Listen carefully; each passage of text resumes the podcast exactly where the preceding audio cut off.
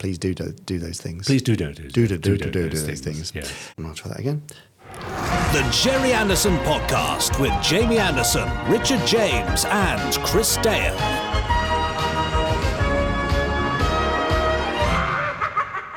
It's getting close, isn't it? What, what is? Breakaway Day. Oh, I see. Gosh, yes. Well, I mean, yeah, uh, uh on the moon uh, back in 1999. Yeah. On the 11th of September. Yeah. I mean, there was all sorts of stuff going on. 13th September, wasn't it? Yeah, but oh, I see. On they, the they were there a few days they- before. Of course they were. They were worrying about, you know, whatever this mysterious illness Yeah. was and strange That's radiation right. readings and oh. Oh, I tell you what. Oh, I wish I'd done that. Like diary entries would be interesting, wouldn't it, for the for the period leading up to it? Oh, Whose diary? Everyone's diary. Gorski's yeah, diary. exactly. Ooh. Yeah. Oh, have we got a significant September thirteenth coming up? Fiftieth anniversary, fortieth or something? When was it? Seventy. 2025 will be the 50th Oh, anniversary. Maybe a diary from some of the characters leading up to Breakaway Day. Ooh. Yeah, that'd be Anyway, nice. uh, enough of that because there are people watching. And listening. Yes. Uh, so this is the Gerry Anderson podcast, in case you didn't know. In case you've just kind of stumbled across us, which you might have done. Yeah. That'd Uh, be strange. If you have, email us podcast at gerryanderson.com and say, I've just stumbled across you. Yeah, that's right. Yeah. Uh, you are Richard James Esquire. Uh, Quite right. And you are uh, Master Jamie Anderson, a Correct. PhD um, in OBE, um, Uh, MA, B- if you want to. B and Q. Um, Yeah. I don't know. MA, are you? Yeah. Cool. I wish I had letters after my name. Yeah. Well, I don't use them. I think I've got an acting diploma, if that helps. Oh, amazing. What's that, like dip act or something? I think I don't know. I've got nothing to say. I mean, I didn't get a certificate or a, it's nothing, Okay. so I don't know. Well, compared to the qualifications of our other third member, The illustrious, the learned Archduke Archduke Christinand, random, random, Christa random, Random- Fer- Ferdinand. Ferdinand Reis, Randomeister the Third. Yes, him. Anyway, hi Chris. Hello, Hi, Chris. guys. He's also here, uh, and uh, he'll be coming up later on with the randomizer, Yes. which is actually a device as well as the name of the segment, and also the thing that gives him his name, the randomizer. You see, It's it's quite neat. clever how that's all interlinked. It's almost like we planned it. Clever. Uh, anyway, using that device and our special guest this week, who you can tell us about in a moment, yeah. Chris will activate the randomizer, Yep. and uh, that will pick a random episode of a random Gerry Anderson's show, and then he will watch it and say things about it, and uh, Yeah. you can watch along with him Yeah. on the YouTube channel or listen along on the podcast, Yeah, or whatever. It's great, isn't it? And the person pressing that button this week, oh, it's none other than Anton Phillips. Dr. Bob Mathias from Space 1999. He can tell us all about Breakaway Day. Amazing. Uh, isn't that fortuitous that we've got him along for the next couple of weeks, straddling September 13th? It ain't fortuitous, No, Richard was planned. James. It's because you planned it, because you are very true. clever like that. That's right. So I'm so looking forward to meeting Anton Phillips and hearing all about his life and career. Yeah. So much to tell us, such a long career full of uh, interesting stuff. It's, yeah, fantastic guest. Yeah. Uh, we've also got Fab Facts. Yes. That's now I'm back again for excited. I've got a good feeling about Fab Facts today. Have you? Yeah, I don't know why. Do you- uh, how do you mean? What, tingling or you just feel a bit itchy or what is it? What sort is of that? warm Specify. pins and needles in my knees. What have you done? It might be, it might be arthritis. I don't Oh, know, right, but okay. yeah, no, I, I've I've got a good feeling. I mean, it's random because I flicked through the book, and Sure. we'll we'll get to that shortly. But what, what else is happening? Well, the only thing that isn't random really is the news. Mm. That's not random, is it? Because that's kind of, There's an element of it. yeah, I suppose so, but it's actual things that are kind of predictable. Hmm. Yeah. Okay, fine. Yeah. Uh, but, I mean, above and beyond all of that, Most exciting of all the reason we're sat around this table, is the we're not doing that again. Podsterons. Podsterons. Who've been in touch yes. at podcast at gerryanderson.com uh, to tell us their thoughts and ideas and reviews and what they think of life in general. Life in general. Yeah. Okay. Yeah, and we put it all together in a little segment we like to call the voice of the Podsterons. Yes, it's very spooky and exciting. Hmm, yes, can't wait. Yeah. there we go. So that sounds about right for pod 274 of the Gerry Anderson podcast. Sounds like it's going to be jam packed. It's a doozy. Oh, okay. Well, let's hope that the Fab Fact is a jam packed doozy. Or a don't see, probably. Ooh, well, we'll find out very shortly in this week's Fab Facts. Now, time for this week's Fab Facts. As everyone knows by now, Yes. I have a book of Fab Facts. It's a rather large book. So large, in fact, that you might want to use a, a synonym for a large book, but I Yeah. can't think of one right now for some reason. Oh, uh, anyway, weird. so in my large book of Fab Facts, Yeah. A volume Mm, I don't really like that either. Um, I've got hundreds, literally hundreds of Fab Facts. Must be. It's amazing. Yes. And every week we find a different one. Yes. Unless we mistakenly repeat it, which I'm worried we might do at some point. happen. Uh, but let's hope that our memories prevent that from happening. But I'm going to flick through the book uh, with my thumb, Yes, there it is. crucial flicking thumb. That looks a bit, yeah, a bit dry actually. Uh, and uh, Richard's going to shout fab at a random point, which stops me flicking, and then I will read you out the fab fact from that page. Richard, are you ready with your fab? Oh, born ready. Excellent. My thumb and the book are prepared. Here we go. Fab! Oh, right. I slightly overflicked there, so I'm going to go back to where I actually stopped. Oh, Well, just a couple of pages escaped me after you said fab. What Oh, would you want? Accuracy or no? that's not what I come to expect. Well, I'm here for accuracy. So All right, okay. now, uh, you know how some things in life just don't make any sense, Richard. I mean, look around We're you. here, aren't we? look around you. Yeah. Well, that's because life is complicated, full of incidents and events that just don't make sense and loose ends that are never ever tied up. That's true. well, that's life, isn't Yeah, it? it is. But it doesn't make great television. I didn't say it did.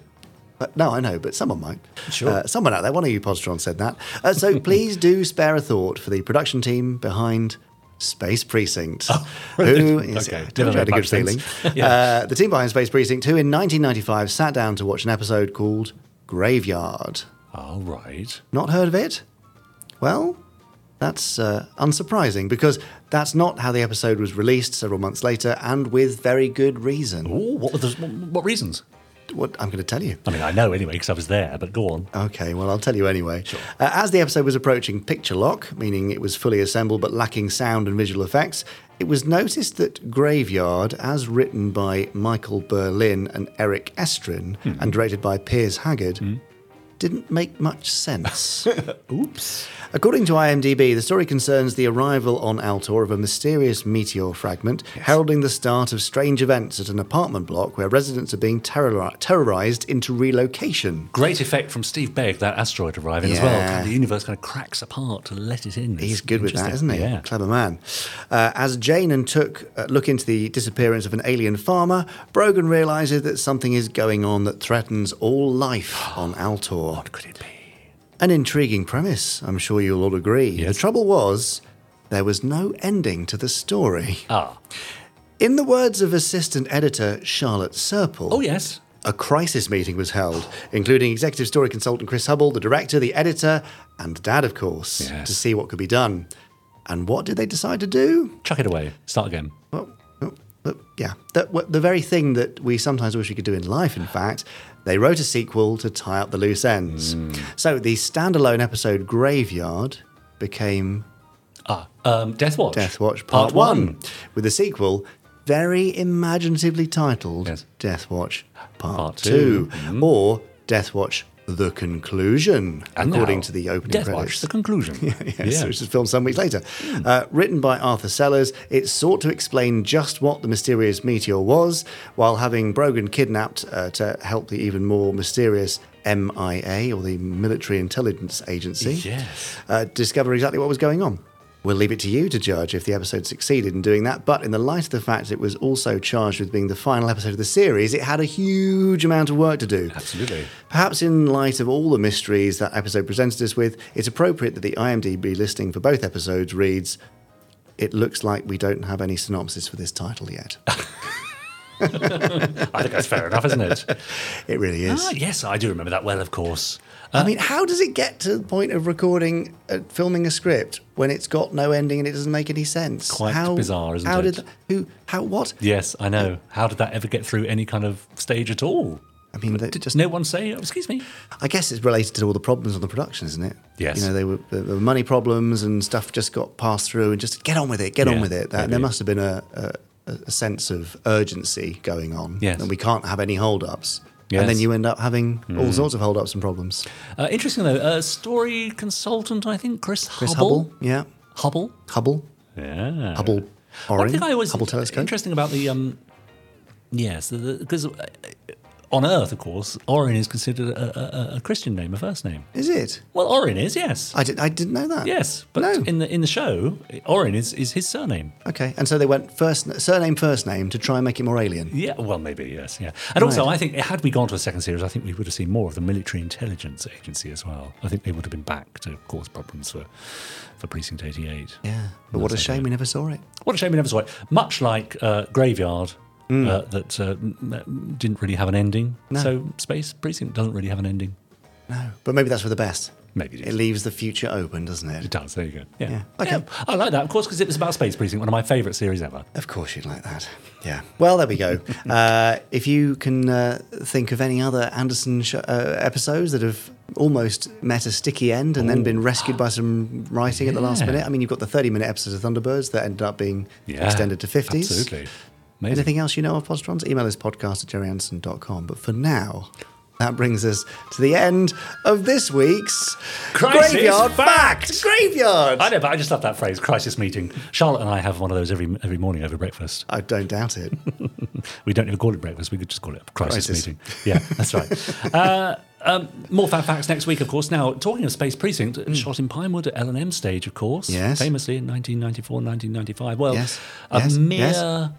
18 years Yes. previous to that, Yes. Hmm. uh, our forthcoming podcast guest, Anton Phillips, was treading those very same corridors, Ah, yes. sitting in those very same dressing rooms. Yeah. waiting to be called to set in the very same studios, Hmm. L and M block at Pinewood. That's amazing. I'm looking forward to talking Crazy. him about that. Um, but before we get there, Hmm. I suppose it's time to um, hand over to um, your alter ego. Old Specky. Is that what you're calling him? I'm calling him that now, yeah. Oh, can I call him that? Please do. Ah, old Specky. I'm not comfortable with that. Okay. Over to you, Old Specky. Oh.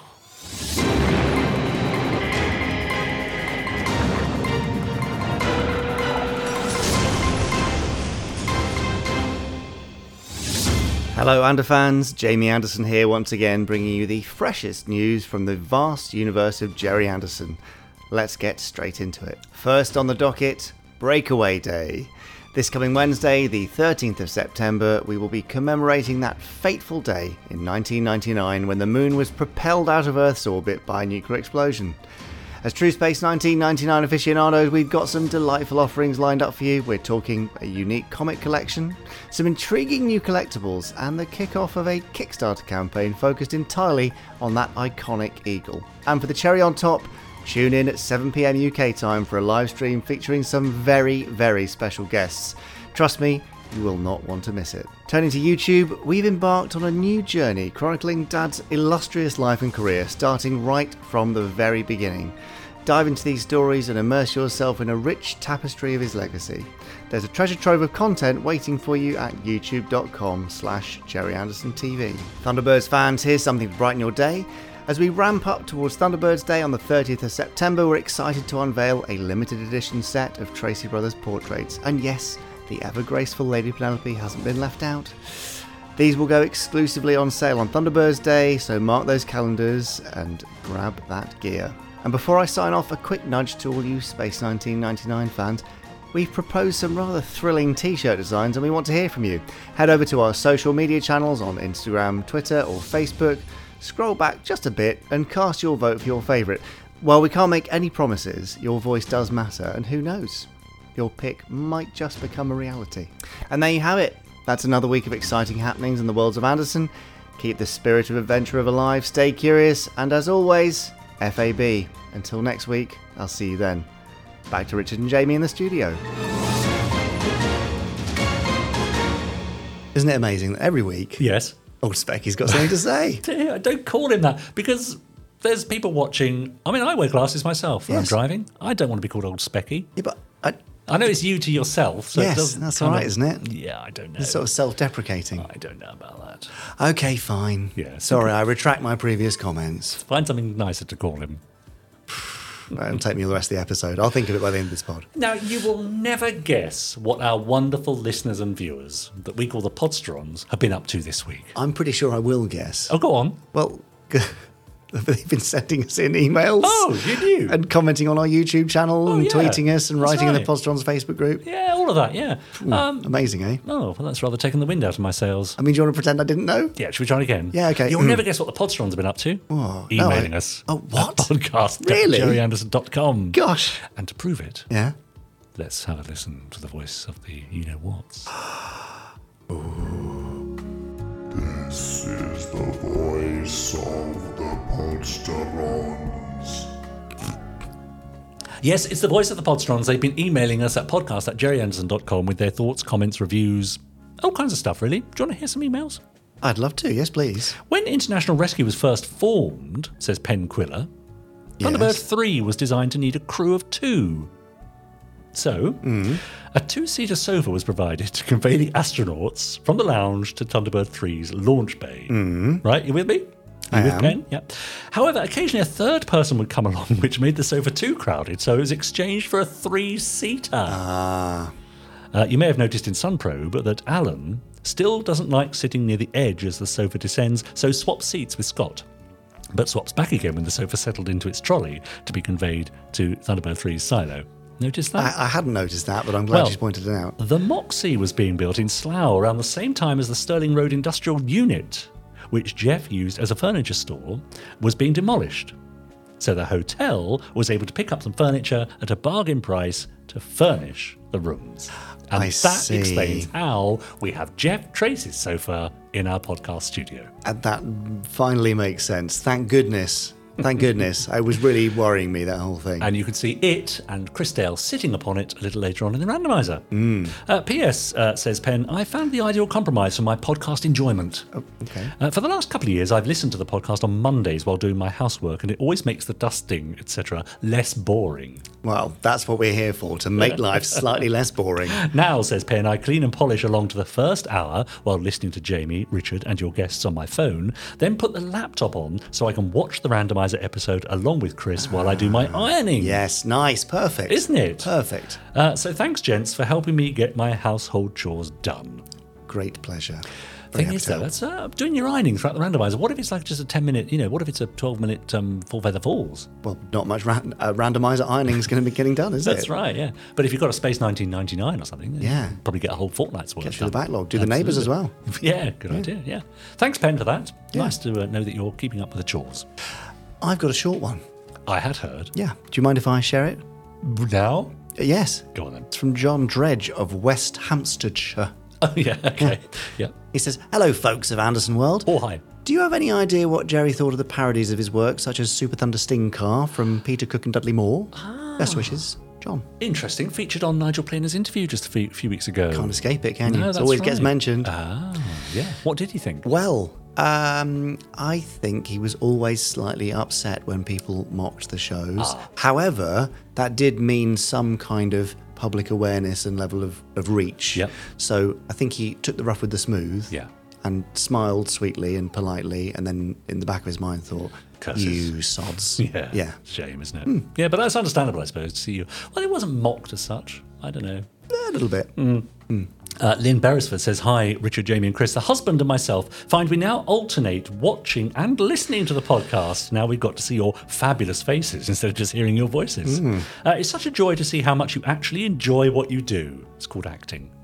Well, speak it, for yourself. it comes across in spades when you watch it on YouTube with the banter, laughter, and the teamwork and enthusiasm for everything Gerry Anderson. yes. Uh, the more recent podcasts with Lee were amazing and inspiring to all future budding artists, and think even my Torchy girl can follow a few tips and advice from a seasoned genius like him as she designs her own anime characters.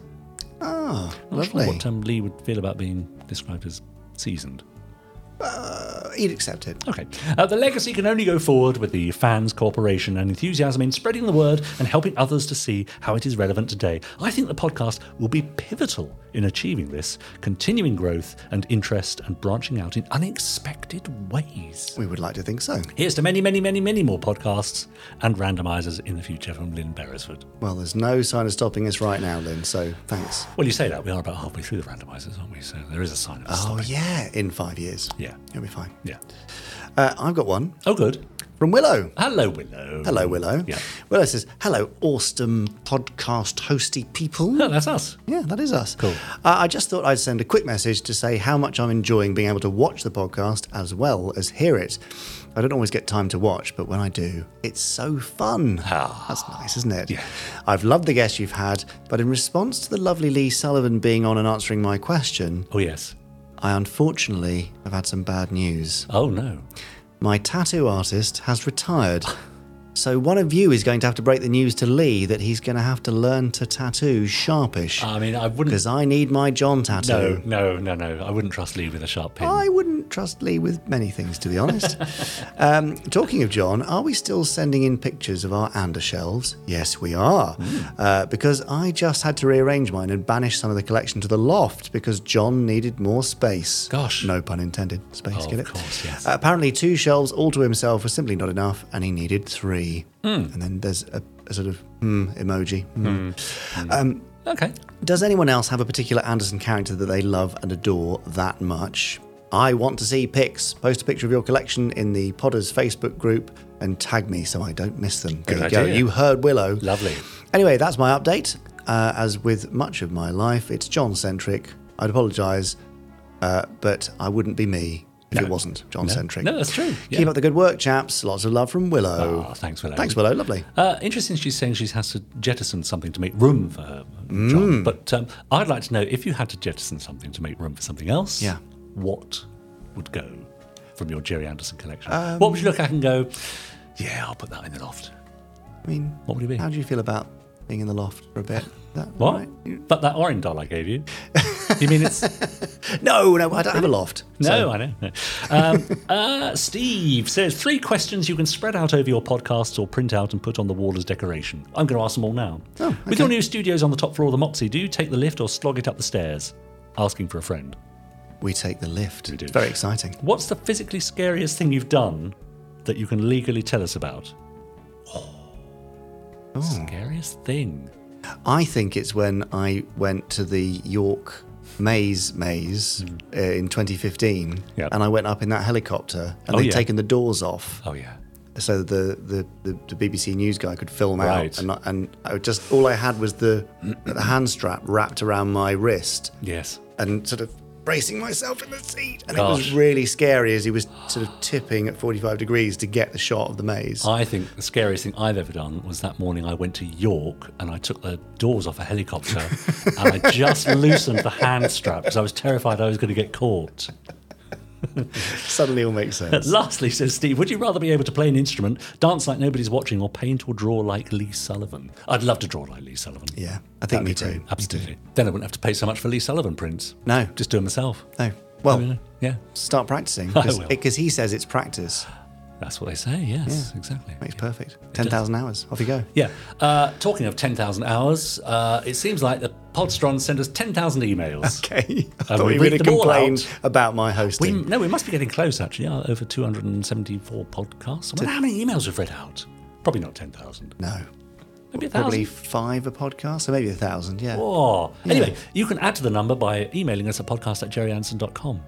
And we can add to the number by reading it. There you go. It's all about adding to the numbers, Yes. isn't it? Uh, excellent. Uh, there we go. Uh, also, don't forget you can, you know, subscribe and rate and review and copy the link and post it. I mean, make it sound more exciting than that. They that. know right? the drill. You can do some stuff if you want. Nobody cares. That's no, nice. but it's good. It's very good. Anyway, I think it's time I stop talking and you talk to somebody else. Oh, that'll be fun. Is that all right? Yes, please. Off you go then. Bye. This week's guest has come hot foot from Moonbase Alpha via General Hospital and The Saint. His theatre work includes forming the Carib Theatre Company, specialising in theatre and education and telling stories from a black perspective. His work as an actor, director, and producer led him to be awarded the 2015 Edric Connors Trailblazer Award. But to help us celebrate Breakaway Day, he's here to tell us more about life as Space 1999's Dr. Bob Mathias and beyond. It's Anton Phillips. Anton, how lovely to see you around the table for the Gerry Anderson podcast. Thanks, thanks for asking me. It's, uh, it's a pleasure to be here. Wonderful. And welcome to Slough. That's the first time I've heard that. Not a million miles away from Pinewood Studios. No, it isn't. Where you spent your year on Space 1999 and beyond.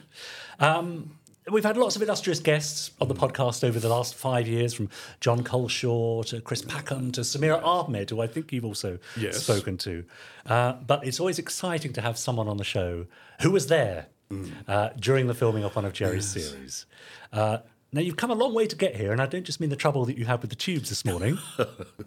Yes, um, I got to my train station and the railings were across the front of it, and Yes. rail replacement bus service was, uh, which then throws you into London traffic for a start. Yeah, yes. That's having had to wait 10, 15 minutes for the bus to arrive. And Well, Thank you for persevering. And so on, yeah. You made it. But like I say, a journey it's been from your childhood in Jamaica via high school in Washington, D.C. I Mm. That's think, right, yes. And then to the UK. So looking back, does it ever seem like a, an unlikely journey? Well, it really is very weird because when you when you grow up in Jamaica, especially if you're sort of a middle class person in Jamaica, you're expected to go into one of the professions. You know, you're expected to become a doctor or a lawyer or an accountant or or into the civil service. Yeah. Uh, but when I said, "Oh, I, I want to go into the, I want to be an actor," people said, "Ah, that's that's nice, but what do you really want to do?" Are they still saying that now? I think they probably are still saying that now. Um, except I think some of us who've been uh, into the profession and have done reasonably well and are kind of role models back in Jamaica. Yeah. Has opened up the door to the possibilities that other people are saying, "Oh well, you know, Wonderful. it's not as, it's not as closed as I thought it was, or people lead me to believe." Absolutely. Mm. But so who opened the door for you? Who were, who are your role models, or didn't you have them? Well, I didn't. I didn't really have any. Um, uh, I mean, I left Jamaica and went to school in America. I went to high school in D.C., as you said, uh, and then went to the RCA Radio School in New York and did a broadcasting course. Ah. I went back to Jamaica and did a bit of broadcasting there and some radio plays and so on. But I'd always, I'd always belonged to some kind of amateur theatre group. Right. So yeah, I, in fact, I think I actually formed a group in Jamaica of my own. Great. And uh, and then decided that really none of my ambitions, whatever they were, were going to be fulfilled in Jamaica. So I went back to America. Uh, unfortunately, the Vietnam War was raging at the time, Right. and the American government were gently recruiting Right. yes. lots of young men of my age, and I I, see. thought, well, you know what? I have nothing against the Vietnamese. Sure. Uh, so I'm leaving. Right. So I left and came to the UK, to Britain. Uh, now, what was your ambition, or what were, what were your perhaps your parents' ambitions for you at that early stage At in that- Jamaica? At that point, they didn't really care as long as I did something. Sure. Because I seemed to be quite aimless at the time and so on. Uh, uh, so, you know, they, they'd be quite happy for me to go to university and study anything as long as I did something. Yeah. And in fact, it's while I was here, because I came over here with the idea that I just toured around Europe for a while. Uh-huh. But I came to England, and England struck me as being so different to the American experience that I had, and, and obviously the Jamaican experience Right. that it really engaged my interest quite a lot. We're talking about the days when the Beatles and the Stones were, and that whole change. I mean, I don't know if people, generations after that, realize what a sea change Really? went through Britain at that time. And it was tangible, was it? You could Oh, sense absolutely, it. it. yes. Uh, yeah, you and people were making a, a particular effort just to break with the traditional Hmm. past. Yeah, that's when the teenager emerged in Britain. Mm-hmm. Before that, they were just young people. They weren't called teenagers. Sure. This is a strange idea which came over from America, yeah. and this this sense of freedom kind of broke loose. So, I mean, I arrived and there were young men walking down the street wearing bright red military tunics from the 19th century, Yeah. twen- you know, uh, with very long hair and Yeah. dark, lo- yeah, and, and, and long hair. Uh, you know, in America, if you didn't have a crew cut, you're considered a, a deviant. Absolutely, yes, quite right. Yeah, interesting. I mean, it's, it, and also, I suppose you know, from our point of view, also pushing the boundaries at the time was was Gerry Anderson, who was Yeah. uh, forging ahead with his sort of Supermarionation process. That's the, the puppets and on. right, Now we're going to play a very quick game with you, Anton, that we play with all our guests. We're going to show you some very quick clips from the opening titles of every one of Gerry's series, and we want to see just how many you can spot. Okay, you ready for this? yes. Okay, let's go. So, early days to begin with. Uh, this looks like is this um, s- s- stingray is what I was going to Oh, close. say. Yeah, yeah. Um, this is I can't remember the names. I'd recognize them. This I'm not doing really well here. it's all right. It's difficult to keep up. Now, you may re- recognise that one. I thought we were just doing the first five. Thunderbirds, yes. Yes. Um, That's it. Is that Stingray? I guess is it? Captain Scarlet. I forgot about him That's all altogether. right. And this is. Um, oh, I don't know that one. Yeah, that's a tricky one. Now we're moving into live action.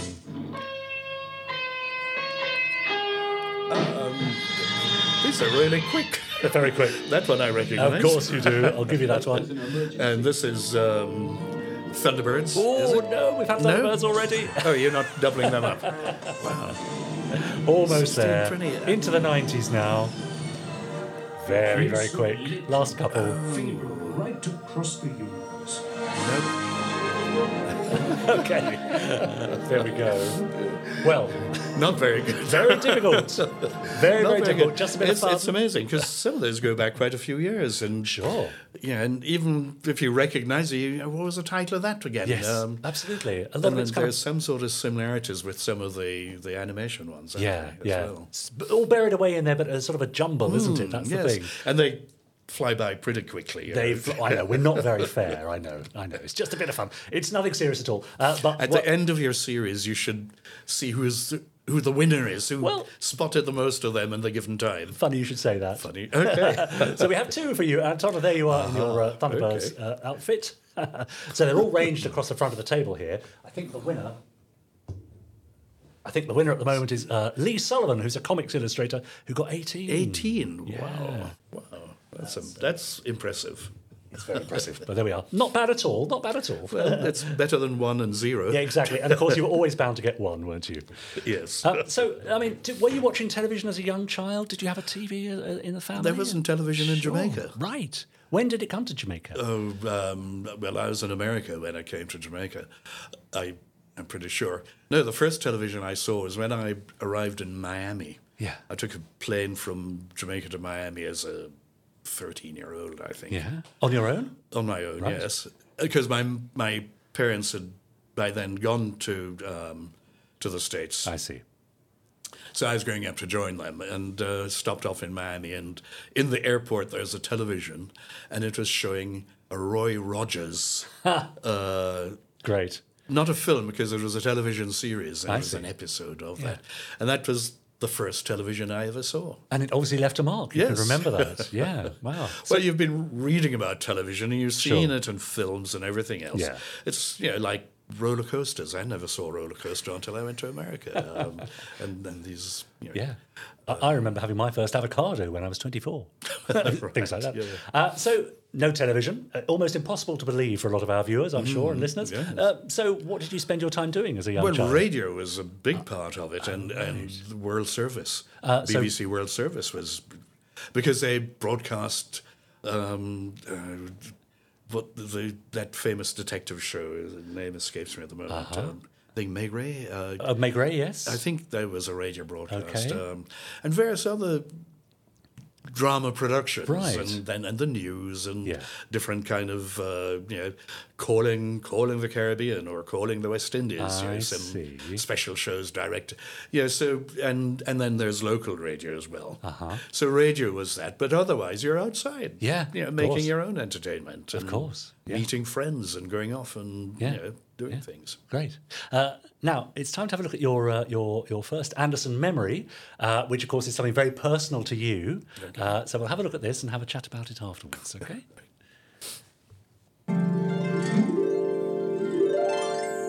I can make it. Good, Captain. Check out the base. This is main mission. All sections report. Security section. We have audio contact. Video systems go.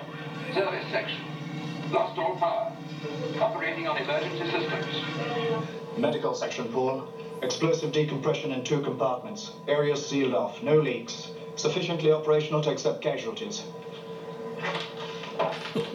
There we go. So uh, Oh, he was so young.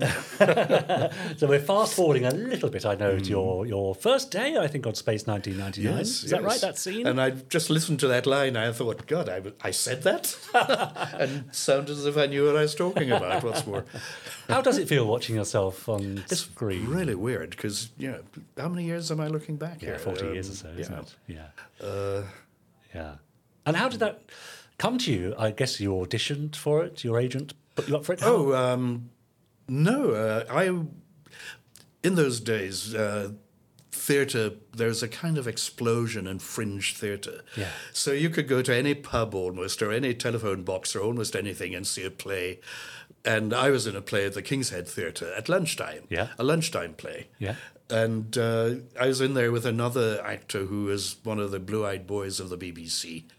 Uh, had been you know, in some major uh, series and so on, who was also a friend of mine, actually. And Michael Barnes, the casting director from Space, Yes. came to see him. And, and there we were in this really weird play. Nobody knew what the play was about. Uh, including the director, or if the director knew what it was about, he wasn't telling us. uh, but yeah, we just got on and did it and had a great time. And and uh, and afterwards, Michael Barnes came up to me and said, introduced himself, and said, you know, uh, he'd love me to come and meet Sylvia Anderson at, uh, at Pinewood Studios for this series they're doing. And I thought, sure, Yeah, yes, sounds okay. I'll do that. Yeah, yeah. So I think either the next day or the day after, I made my way to Pinewood Studios. You know, met him. He introduced me to Sylvia. Yeah. You know, who greeted me very warmly, and yeah, Uh-huh. yeah, as as was always the case with her. Hmm. You know, she was just such a a terrific person to have in that on that set on that um, sound studio. Yeah. and uh, you know they said, okay, you know, come in. Uh, you know, they'd, they'd want me to do it. Uh, so I had a costume fitting and so Right. on. And then subsequently went in and did that, that first episode there. Now, what was that?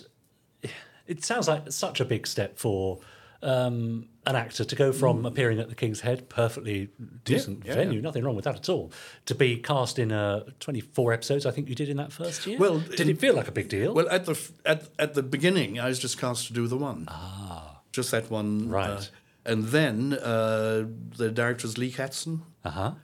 Uh, the next day, apparently, they went saw the rushes, like what they saw, and and then invited me to do the rest. I see. Uh, it was also, I mean, funny because for that shot, for that scene, Yeah. as we were standing by before he shouted action, I s- started doing some heavy breathing as if, you know, there's all hell breaking Uh-huh. Chaos loose around, around, and yes. everything else. So I started standing up there in the wings, building a, and I saw him looking at thinking, what have we got here?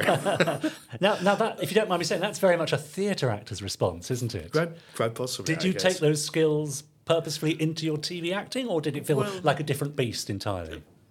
Well, you know, the funny thing is, when you go to drama school in Britain, they teach you to act in theatre. Certainly at that time, Yeah. they teach you. Certainly not the one I went to. Nothing at all about uh, film or television or studio. So it was a brand new thing. I mean, the very first telly I ever did, uh, I pitched up on the set, having got the part, and uh, knew my lines and everything, and uh, and this is on the deck of a ship Yes. uh, warship.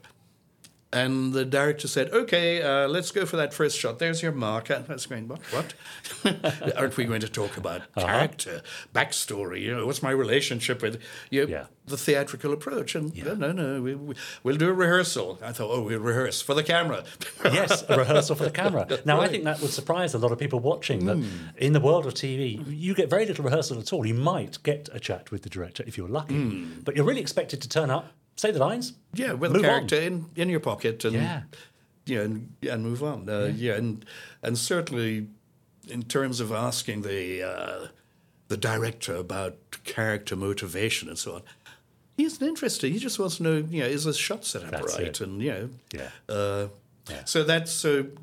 The answer to the question is, um, it was a big learning experience. I'd never been because even that television, which might have been the one and only one I did before Space 1999, uh I'd never been in a t- in a on a soundstage, Sure. so I didn't I didn't know my way around And it. at Pinewood, of all places. And Pinewood. What, I mean, what did that mean to you? Were you familiar with its uh, history and Oh, of course, the aura? yes, yes. I Yeah. mean, I'd seen all those because the Hammer films were shot there, weren't they? Uh, I think they were at Bray, I think. were they? Bray? Yes, Uh, but, but the um, Bond movies and Carry On films, of course. Yes, uh, yeah, and and the great thing, of course, is you know hanging around those those uh, Pinewood you see you know, the Michael Caines and the Sidney Poitiers coming Yeah. in and people like this. And you go, Extraordinary. wow, wow. But you, you don't want to grow up to them because now you're cool, right? I'm, I'm not going So try try to take it in your stride. Yes, you know. So can you remember that your actual first moment on set? Uh, did you meet on that first day the likes of Martin Landau, Barbara Bain, or was it just the people you were involved yes, with in no? I, I, because you know your call is you know seven fifteen in the morning or Yeah. something like that, and you're going to makeup and costumes and everything else, and then you mightn't be needed until ten o'clock. So you use the chance to go on the set, you know, bef- you know, see, meet people, and and you know you are introduced around as well. And it might even have been Sin, uh, uh, Sylvia taking me around Yeah, yeah. saying, you know, this is Martin and so on. I remember when Martin heard my character name, he was really quite startled. He said, What are you called? Uh, I said, um, Bob Mathias. He said, No, no, we can't have a character called Bob Mathias because there's an Olympian, a famous Olympian named Bob Mathias. Really? yeah. Ah. And uh, he said, No, you know, that's, that name's, you know, from this. Fa-. And he left the stage and Oh. obviously went and spoke with, uh, I don't know, Gerry or Yeah. somebody uh, to see if they could get a name change. But they didn't. No, uh, plainly So not. was, yeah. yes. Now, coming from a, a, I suppose, a theatre background to begin with, I know you're subsequently very experienced in TV as well, but theatre is generally considered to be a more a company feel. Did you feel that on set as well for space? Well, on or- this on this set, certainly you Yeah. did. Even though I mean, in, in theatre, you tend to theatre is also not that company that you, s- but it's a much smaller Hmm. geographical area that Mm-hmm. you usually cover. Of course, the soundstage at Pinewood Studio, you, you could park Concorde in it. know, Yes. um, or a 747 or something. It's huge is. and big sets and different, si- and, and then sometimes two stages, two sound Yeah, stages in operation. Yeah. Uh, you know, with the, then the administrative offices and changing rooms and wardrobes and so on in the front. So yeah, um, that closeness physically doesn't happen. yeah. But somehow the whole that whole group of people seem to coalesce really quite well. Uh, Yeah. and everyone, you know, was. I've been on sets where, uh, you know, you walk on and the regulars, they're you're there as a guest artist, and the regulars, they don't even look in your direction, much less come over and say hi, welcome, and so on.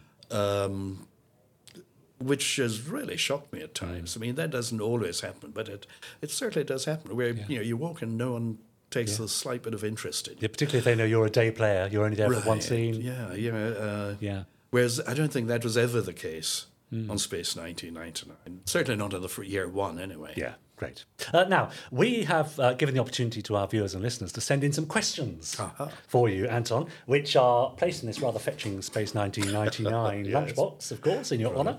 Uh, so I wonder if you could just reach in there and uh, just take a question. This one. Let's see what they've had to say.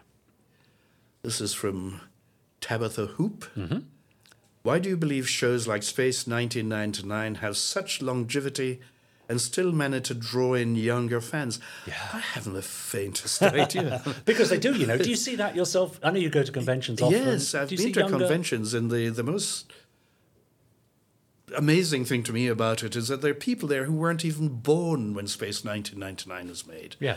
And they're there and they're in costume. Yeah. And they're really enthusiastic fans. Yeah. Um, and uh, you know, people will come up to me and say, "Gosh, you know, if it wasn't for Space 1999, I wouldn't have done a science degree, Yeah. or I wouldn't have gone into medicine, or some Yeah. things like that." People do say that, and uh, and you know, looking back at the shows, I think, well, let's have a look back, and and even then, I find it difficult to connect this show, which was made however many years ago, Yeah. with today Right, Um, really. Yeah, which would encourage them because the the making of science fiction these days, sci-fi films, uh, has has changed in tone Yeah. so much. Yeah. Uh, if you take a film like Aliens, for Yeah. instance, um, you know the ship, it's you know it's creaky. The guys are wearing sweaty work clothes. They're arguing. You know, it's a working environment. Yeah, it's not pristine and clean Yes. and everything else like space is. Yes. Um, so you know, out of so that shift in in presentation and production values and so on, I'd have thought it would make Space 1999 look a little bit dated. No, well, you see, that's interesting because I, I grew up watching Space 1999, which is why it's such a thrill to have you here today. Uh, to me, it looks like the future. All these grimier, grittier sci-fi films that we watched, it looked like today, Yeah. but a few years hence. Right. Space 1999 to me looked like the future. Clean, white, bright. And with that, a kind of sense of optimism, although, you know, the, the Alphans went through some terrible things. Uh, just that idea of progression and hopefulness Right, seemed to me to be symbolized by the design, the brightness.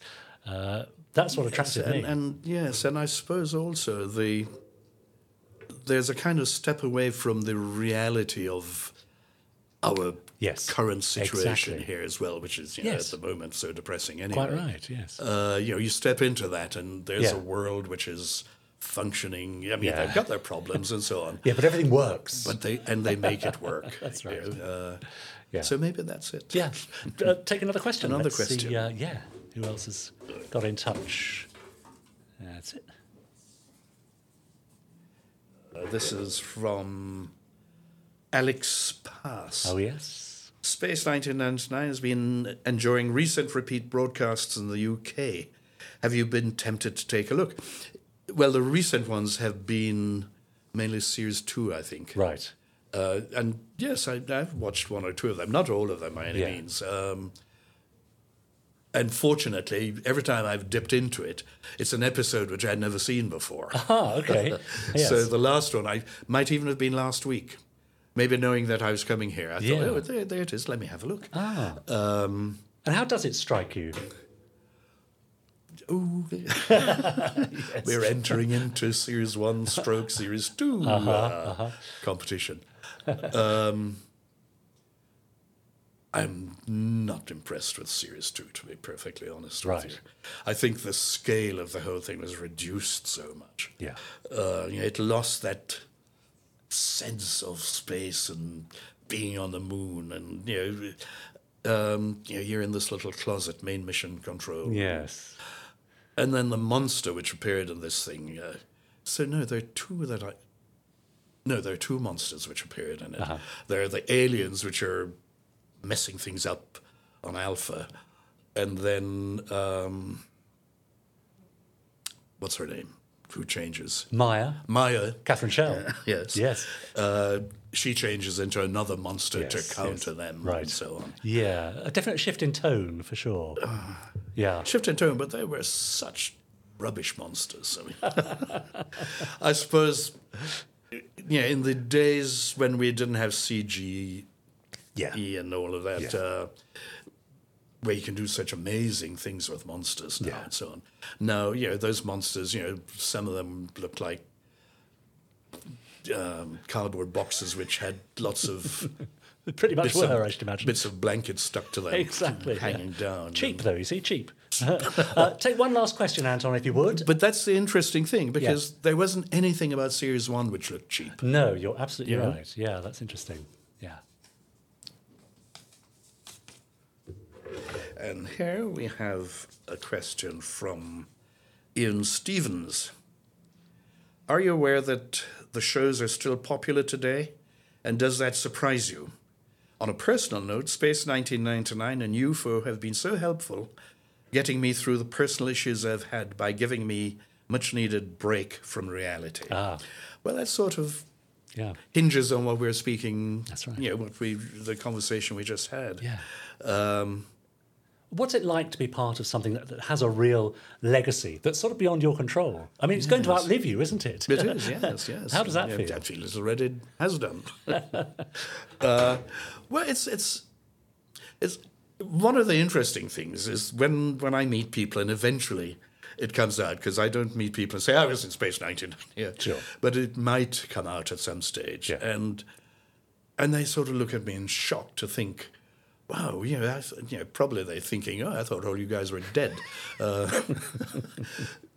But uh, just recent, actually recently, I met up with Clifton, Yes. Clifton Jones, Yeah. and and he said, "Look, uh, you know, I I know that this woman who um, would love to meet you. Uh, you know, is it all right if I tell her to come along to the pub that we meet up and have a drink. And I said, yes, sure. So she came along, and this was a woman in her 40s, I guess. Uh-huh. And she was so pleased to meet me. This was a, a black woman. Yeah.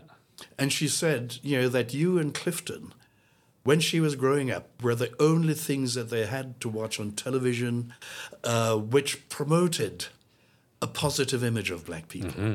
You know, we weren't playing janitors or mm-hmm. pimps or gangsters or anything like that. You know, there was this computer expert and there was a doctor. And, you know, they used to run downstairs to watch.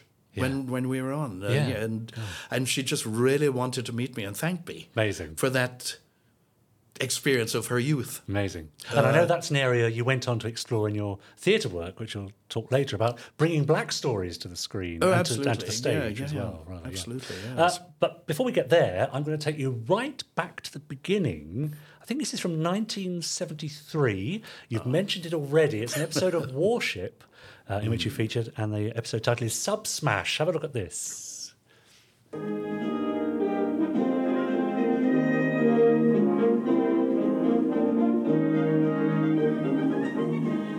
She's only up there. About 100 yards away. How long does it take to run 100 yards? You watched the Olympics, did you? 9.25 seconds. Oh, it marvellous familiarisation trip. Where's your sense of humor, Connie? It's now we need it. Bloody cold. Yeah, a few minutes ago you were too bloody hot.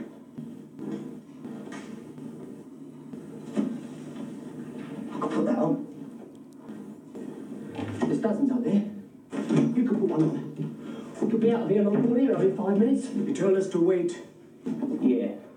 And what about him? Do we leave him behind? And do you know how to use that thing? Because I don't. but it's all in here. Yeah, and something goes wrong. We flood this compartment. They'd never get up Yeah, well, the way the water came here, there's a hole two yards wide. And here I ain't going to patch that with a metal plate. Oh, the water would have come in quicker. Now, listen, I know the score.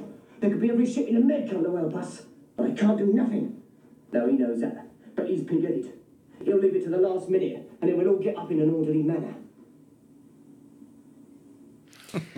A very committed and focused performance, I think. Well, Uh, I'd like to think all my performances are and, like and indeed they are. Yes. Uh, but this was your first TV. That was my very first TV, uh, done on location, as I said, Uh-huh. which was, uh, you know, the Royal Navy had put one of their frigates at our disposal. Yeah. And so it was filmed down in Portsmouth, in the nav- in the naval yard in Portsmouth, and then we went sailing around the, the harbour. In fact, for that episode, the weather was so bad because normally we'd have gone out to sea. Yes. uh, as I understand it, but the weather was so bad we could only sail around in the harbour Right. Wow.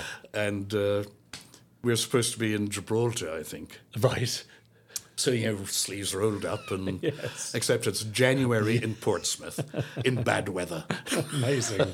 There are times when I mean, all that was filmed in studio. I mean, that was filmed in Yeah. a in a tank. Yeah. In Ealing. Right. A, a nice tight little scene. I mean, in a way, very theatrical. It's a nice little two-hander, isn't yeah, it? well, the, the the setup is that we're cut off from the rest of the sub. yes. and this uh, other sailor he wants to use the escape pod Yeah. which he, but has no idea how to use it Yeah. and i'm following orders they say you know stay where you are stay calm Yeah. help is on its way so it's a conflict between the so that yeah once we're in the sub we're cut off Yeah. in this because the sub hits an old world war ii mine Right. and is disabled Right. and and so the uh, for that, in fact, is it's a memorable uh, scene because, as I said, we're in a tank in Ealing, dressed up to look like the inside of a submarine, and standing up there is a guy with a huge fire hose. Blasting us with water to simulate the leak, Amazing. and we do the Wow. whole scene up to our knees in water, you know, for like two or three days, whatever long it took Yeah. to film that. How incredible. Uh, so that was uh, actually broadcast on the 19th of July, so just a little over 50 years ago. Wow. Yeah, that's right. Extraordinary, isn't it? Now, so your first TV, but did you have a sense of momentum or have you never had that sense? Because I know as an actor, it's it's hustling a lot of times. Yes. But did you feel a sense of momentum getting your first TV job? And Well, I, I, you see, I was very fortunate. I think um, the drama school I went to, it shows you the changing times, basically. The drama school I went to would only take two non white students for any annual intake, for the year intake one black girl, one black boy. Right. And the reasoning for that was that there wasn't any work out there, so there's no point training up a whole bunch of us and sending them out into a period of constant unemployment. So rather than trying to drive change Absolutely. by They- having more black maintain students, status, yes. But when I got out of drama school, when I after I got my first job, which I had to wait probably a couple of months before I got my first job, which was up in uh, the Belgrade Theatre in Coventry. Yeah. Um, once once that happened, I mean, then jobs for me rolled in. Yeah. Dovetailed. I mean, sometimes I was doing yeah, a telly and a stage play, or two tellies. Um, yeah, and I was thinking, I mean, I have colleagues, uh, you know, from the Caribbean, from Africa, who are also actors, who were having a hard time getting work. And I was, Yeah. you know, I've just come into the business and I'm getting work left, right, and centre. Yeah. And I'm thinking, well, what's what's what's what are they complaining about? It's okay. Yeah, yeah. But it was okay for me. I mean, I think I was lucky. In It's tempting much- to think it's always like that, isn't it? That's the Mm, thing when work is coming thick and fast. Yeah, yeah. Um, Yeah. So, uh, you know, going on to this and, and the other, curiously though, you know, almost every telly which I ever did, probably except for that first one, I played a doctor. Right. There you go. I Yeah, played a I number see. of doctors. Yeah, it? Uh, and every time I got a doctor's part, I go and see my own physician and say, "Well, this patient is suffering from such and such. You know, how would you, as a doctor, and get some notes from Oh, great. Oh, oh now, uh, that sound, Anton, means it's time for Quick Fire 5. Now, I'm going to ask you five quick fire questions. No right or wrong answer, but you need to pick either of the answers I give you. Are you ready for these? Yes. Uh, now, what would interest you more? Diving to the sea depths as in Warship or exploring strange new worlds aboard Moonbase Alpha? Oh, the latter, I think. Oh, really? Space? Yes, absolutely. Ah. yeah. Uh, pick a holiday beneath the swaying palms of Thunderbird's Tracy Island or the English countryside of Ah, Gerry's series. The you don't need to go any further. The, the seaside. Of course, it has to. Uh, a year working at Pinewood or a year working on stage? Ooh. Hmm Stage. Really? Great. You're on the moon as it blasts away, but what would you take? The complete works of Shakespeare or a month's worth of meals from your favourite restaurant? Shakespeare. Ah. and finally, you have to choose a colour from the Dulux paint range and become a Spectrum agent from Captain Scarlet. So, are you Captain Kiwi Crush or Lieutenant Mint Macaroon? Ooh. I'm not sure what those two are, but the the um, the uh, Kiwi Crush sounds good. Perfect. Thank you very much. That's your quick fire five, Anton. Uh, now, thanks so much for joining us this week. I hope you can join us again uh, next week when we'll be talking more about your career. Uh, but your early um, uh, TV career as well, and then moving on to your important work with Carib Theatre Company as well. look forward to it. Uh, in the meantime, is there anywhere we can find you? Do you do social media at all where any of our viewers or listeners can get in touch? Um, Not really. I mean, I, I am on Facebook, but uh, Yeah. and I think I'm on LinkedIn. Okay. Uh, but nothing else. Uh, Okay, great. Well, we're very lucky to have you with us. Uh, thank you so much for joining us. It's Anton Phillips, everyone. Anton Phillips. Amazing. How perfect. Perfect Love for it. Breakaway Day. Yeah. And such a nice man. Such a lovely man, full of stories, full of the joy of life, and full of the joy for his career as well. What a fascinating career. Quite right, too. and I'm sure lots of Podsterons will be now having heard half the story. Absolutely. Only half the story. Yeah. Second half next week. That's how it goes. Anton will be joining me again in that very chair. We'll be after Breakaway Day by then, so we'll be safe. That's right. Well, he won't be. no, true. Yeah.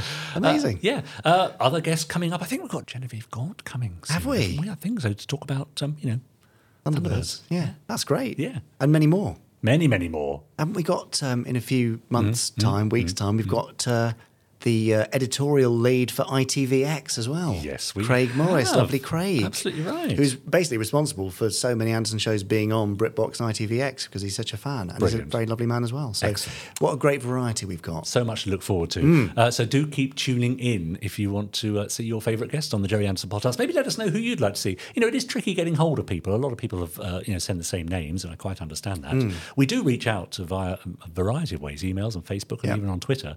And of course, you know, not not everyone gets back to us. Not everyone sees those messages. No. Uh, and if they do, perhaps they aren't even interested, and that's fair enough. But most of the time, once they do see the message, the thing that really turns them on to coming along and being interviewed by you Yes. is the fact they get to come to Slough. And play cute mutant recruit.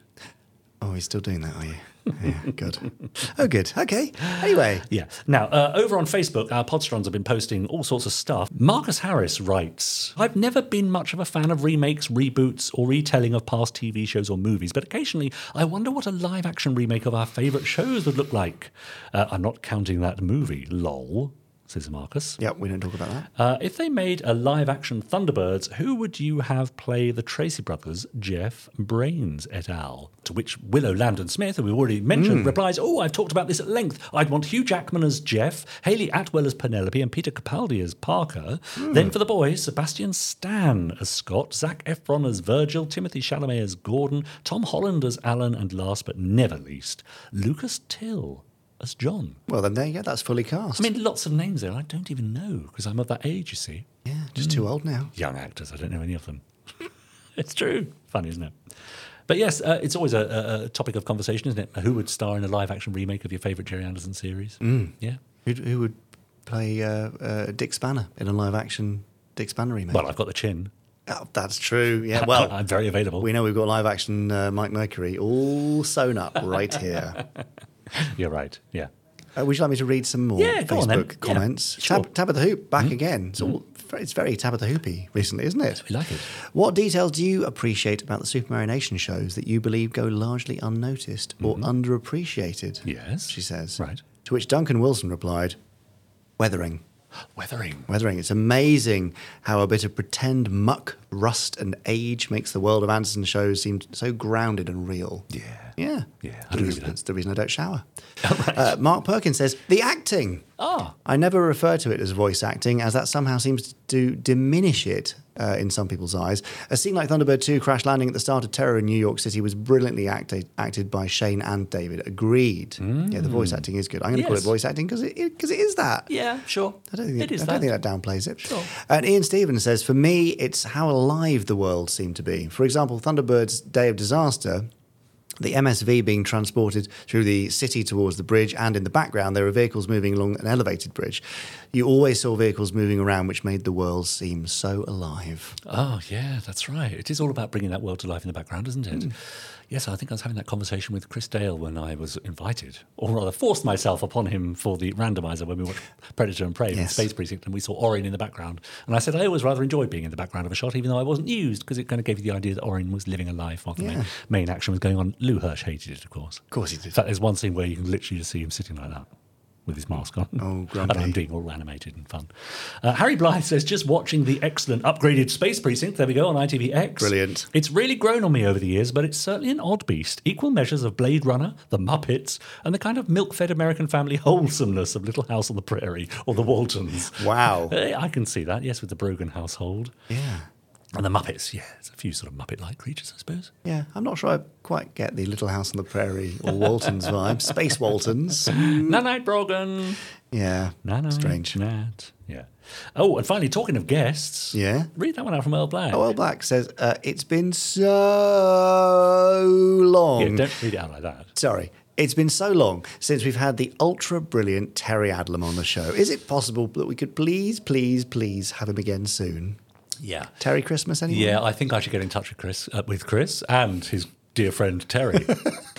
For uh, Terry, Chris- obviously, I was thinking of Christmas. Of course, yeah. Because it would be great to have him around the table, wouldn't it, over Christmas? I think so, yes. So I know he's just working just over the road there. So Yeah, um, he is literally just around the corner. He'd come in his lunch hour, couldn't he? Perfect, done. Right, I'll get onto that. Thanks, Earl. Thanks for the thought. Cheers, Earl. Uh, yeah, all for now, but do head on over to facebook.com forward slash groups forward slash podsterons, uh, answer a few questions, and we'll let you in and you can join in the fun.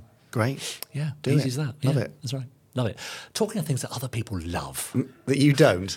No, I Just love other it too. people. No, I love it too. Yeah, it's getting a bit awkward, isn't it? No, it's not awkward. He's at only all. there, you know. I mean, considering you called him, what was it about uh, last week? I Don't try and throw I me under the bus. This is all about you now. I can't remember what you called it. Uh, oh, something ears, wasn't it? Or, uh, Arid ears. That's just so- observational. So don't lecture me about my All right, thoughts fine. about Get on with randomizer, which. I do happen Get- to love. get on with it. All I'm trying to say is it's time for the randomizer. All right, fine. Thank God. Anton Phillips, hello. What a perfect person to come and uh, press the button on the old randomizer for us today. Alrighty. Where would you like to, uh, to stick your little finger today? That one. That button right there, yes. We have several buttons on here now. And now as it uh, makes its selection, which series are you hoping to come up on the randomizer today? Space 1999? Space 1999? 1999 would be a Well, now look Hey, at that. Look at that. You've got the magic touch there. I think you are the first guest who's pressed the button on this who's actually um, produced an episode from their own show. It's an episode of Space 1999. As we've said, this is Alpha Child. Ah, that's So, yes, indeed, that one. So, thank you very much. Would My you mind pleasure. coming back next week to do it again? Of course. Brilliant. See you then. Thank you very much. Alarm. So we now welcome back to the randomizer Space 1999. First season, it feels like an eternity since we were last here, and we open with a nice happy scene of the first baby born on Alpha. 11 ounces, dark hair, blue eyes. He's beautiful. Aww. And of course, he's got a full head of hair, as all TV, uh, TV babies have to do. And I do like the, the reactions of the various characters here. The men all shaking each other's hands as if it's somehow uh, something relating to them, and Sandra getting her little moment of um, I'm. I'm happy. emotions that probably even she can't understand, so Koenig isn't even going to try. Are there any Ah. complications? None whatsoever. No, wait until But I do after the opening titles for the complications. I also like how Barbara Bain A looks really tired, but B looks really happy, as she would do in this situation. Anyway,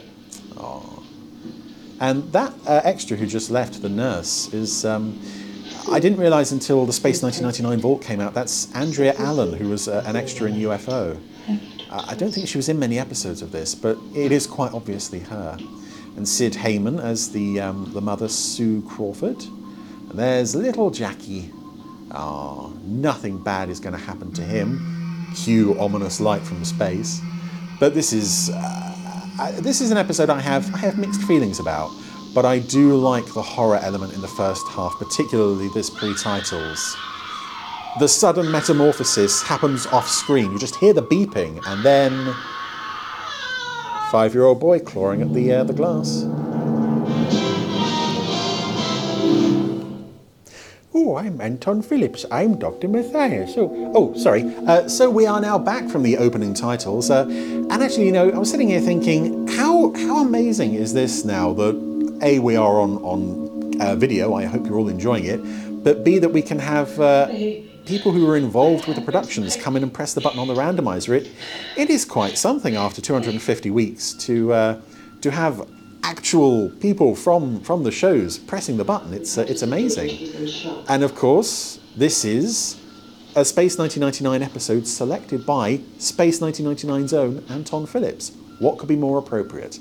Anywho, with uh, poor old Sue under sedation, we now have to deal with uh, little Jackie. Well, well. And everyone has a varying degree of reactions here. Hello, young man. And what I like is, considering how this later goes, that Koenig is the most open to it, whereas Helena is obviously in a state of extreme shock. Um, you know, Koenig is, is quite clearly stunned as well, but he is like, okay, this is still a person. Something strange has happened to him. He's still one of my people. Um, let's see if we can help him a bit. He's gotta be five years old. I don't know.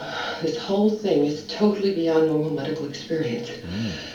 And I believe the uh, the name of the This extent, no the young. Jackie here is is played by a, a young actor named I think Wayne Brooks. I apologise if I've got that wrong, but I think he's uh, he gives an incredibly sinister performance throughout this this episode, and that's a lot to ask of a child actor, but he does very well. Psychological problems, medical problems, things we could deal with, but this And I also love the the sense that you get with this episode that gonna happen anyway here. this is a community and a community that has been sort of looking forward to this day, you know, collectively and individually, as, as Helena said there. I could have something to do with it. It's his father's fault. But of course, his father, I believe, is uh, is deceased, as a, a shall we say, a pre-stardom Rula Lenska is here to tell us. I know. He spent all of his working hours in here. But the place was torn apart when he died. I think she actually doesn't even get no credit for this this scene. I also love how this is obviously the nuclear generating area set Something wrong with the baby. from Force of Life, which is an enormous set, looks great. And you know, having built it for that episode, they now have no reason in subsequent episodes to use it. So now it's back for this episode. And it's crawling with extras in a way that it wasn't in previous episodes. Expect it to be normal. You mean we cannot ever expect to have normal children? This is another lovely scene as well. And again, this is a fine exhibit to anyone who criticised the show for for wooden performances and, and characters. It's it's lovely to see these five regulars all have their own view on, on what's happened. And I like as well that Suzanne Roquette's there. I you know, even though she has no dialogue. I like that she is considered regular enough to to be part of this scene. And even with, with no dialogue, she's she's doing a great job in the background there as well. Yeah. Well, I'll have to do something. And I also, when I first saw this, I assumed that Jack Crawford must have been someone who died pre breakaway. You don't ever get an explanation of, of who he was, other than that he died seven months ago, and that his wife was, you know, obviously pregnant with Jackie at that time. I suppose you know it doesn't really need to to have an explanation of when he died because you know people drop drop dead left, right, and centre in this show. I also like there. It always makes me smile that that prop they've given Jackie to play with is um, that's a surgical laser. why why are two trained, competent doctors giving children a surgical laser? Our first concern is how we're going to look after him.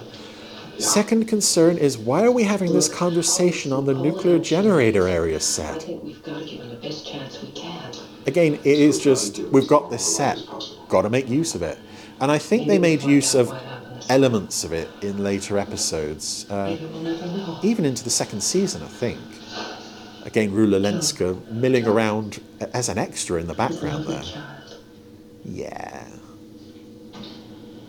I like that as well. That it's just at first some of the Alphans are prepared to consider this is just one of those space things. No new facts, no new answers. It seems And there he is.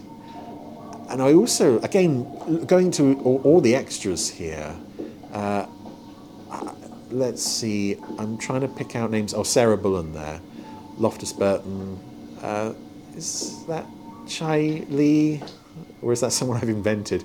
I love how everyone is instantly uneasy except Alan, who's like, And what's your name? "You're my new friend." Oh, Jackie, huh? And How'd you like to come flying? It's in scenes like this where you think back to what you've heard about the origins of, well, the beginnings of the series and Nick Tate's involvement or possible lack of involvement with it. And you just think, this show without Nick Tate would be a very sad, empty place. I mean, you know, they would have still done enormous work. Um, maybe they would have found someone who approached the same level of just just charm and class, but Nick Tate just brings so much humanity to this show, and I think it's something. It's an energy that a lot of the other actors um, kind of pick up on. I like that reaction as well. Uh, and of course, it's Alan's acceptance of the kid that kind of wings everyone else over. I love that. Uh, and also something I love is, I think it begins with this scene is that Jackie begins to take against Koenig. Yeah, and you can almost see the the the smile of a villain there. Let's show Jackie something pretty. Come Ooh. on, Jackie, here we go. Stock footage of uh, of uh, Brian Johnson explosions. It is then. Yeah, I, I like how with this scene Jackie begins to take against Koenig, who was the first person to welcome him. Want to see a pretty picture, Jackie? Uh-huh. Wow. Is that the best you can do? Okay, I don't know if the kid was directed to yawn there or if that's just um, uh, a happy accident, but that was that was class. Yes. Um, ah, there you go. Let him play with the buttons on the commander's desk. What could possibly go wrong? Well, I mean, especially considering that none of them are marked. Yes, there's a lot of them there. Hmm. Yes, just some wonderful. This is a very sinister child. I don't know if anyone knows what uh, what became of him after this show. Uh, I hope he he lived a, a long and happy life. Uh, I don't know if he uh, did any other acting work, but he's a he's a, a force to be reckoned with in this episode, which is quite surprising. Oh, maybe if I'd found some prettier pictures for him to look at. There's the uh, the space glowy thing. And uh, yeah, our first appearance in this episode of Barry Morse. I think this was uh, filmed when. Well, no, this wouldn't have been filmed when Barry was away on holiday because Barry is, is clearly here on the screen. But I think the fact that Barry only appears in two episodes points to him uh, having had some vacation time during the shooting of this episode. Very good. Top of the class. Again, another actor who brings great humanity to this show. But what I find surprising is um, considering how many people say, oh, you really miss Barry Morse through the second series, and I, I miss him certainly. I'm surprised how little you miss him in this episode. After this scene, I think he's only in one more. It's a very brief shot. You've got the most lovely flower that you've made all by yourself. This is the joy of drawing with Victor Bergman. And Well, yeah, this is uh, this is recycled Secret Service music. His weight feels good. 38 pounds. He's making normal progress now. Finding out all about her? Your father knew everything there was to know about this powerhouse. I also like the lighting on the child's face there as well. Oh, he looks bright enough. I just keep trying to invent tests to find out how intelligent he really is. I'm going to have to check the end credits to see if Rula Lenska is credited. She's had a lot of dialogue for someone that I don't think gets a mention on the end titles.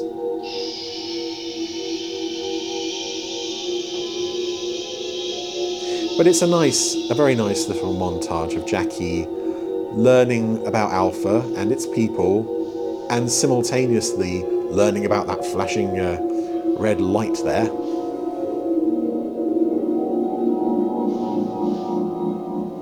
And again, the lighting over the eyes is um, is very sinister. Well, she's she nearly dead. to recover from a state of shock. She's totally rejected the job. Understandable reaction. Hmm. Everyone Especially as we've kept her Alpha is welcomed drugged since he was born. She won't even see him. I have a feeling that if she could see what a comparatively normal life he's leading, It's the manner of his growth that's so disturbing, Helena. I must admit, I can't accept him either. Hmm. It's the beginnings of a lovely story here. I'm sure other sci fi shows must have done something similar to this. This feels very Twilight Zone of the a little boy suddenly, uh, well, a baby um, suddenly growing up into a little boy. Oh, sure. You're very old, really. Oh, that's very. Would you like to draw some more? Yeah? All right, what you do? Also, an interesting uh, attribute to the character that the Alphans believe him to be deaf, and I think evidence sort of backs that out, but it doesn't last.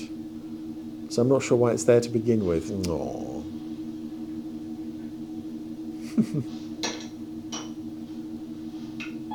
also, the the miniature commander uniform is quite sweet. Uh, any young Space 1999 fans out there? Did you ever have one of these as a kid? I don't think they were manufactured, but I'm sure you had a, an auntie who would have made you one. We're certainly making good progress. Oh, yes. He's bright enough, all right. Yes, in my experience, once, tod- once toddlers get to the uh, knows how to open doors phases, there's uh, there's no stopping them. Is he, Victor?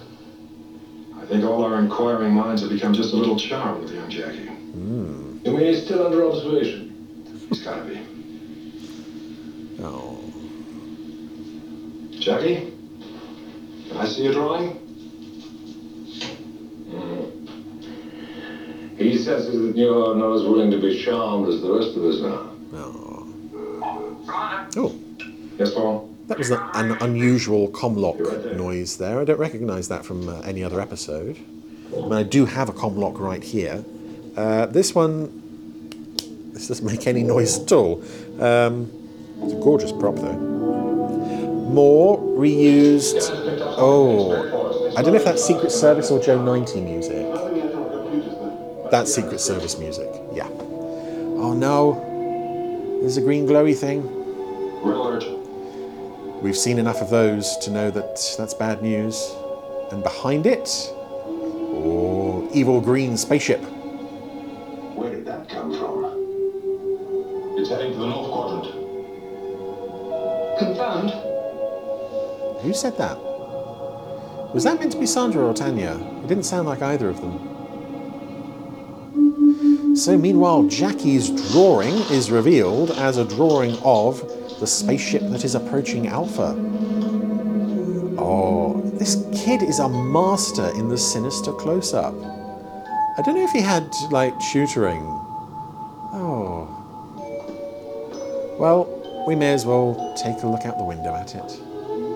Ah, so while everyone is distracted, here comes Jackie. Be an alternate title for this episode, really. Here comes Jackie.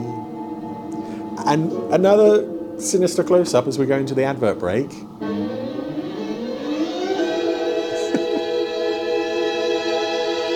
yeah, definitely Secret Service music. Again, that there is as well. I think this is Last Train to Bufflers Halt. I go up there in my Eagle, fly it around, and look classy as heck.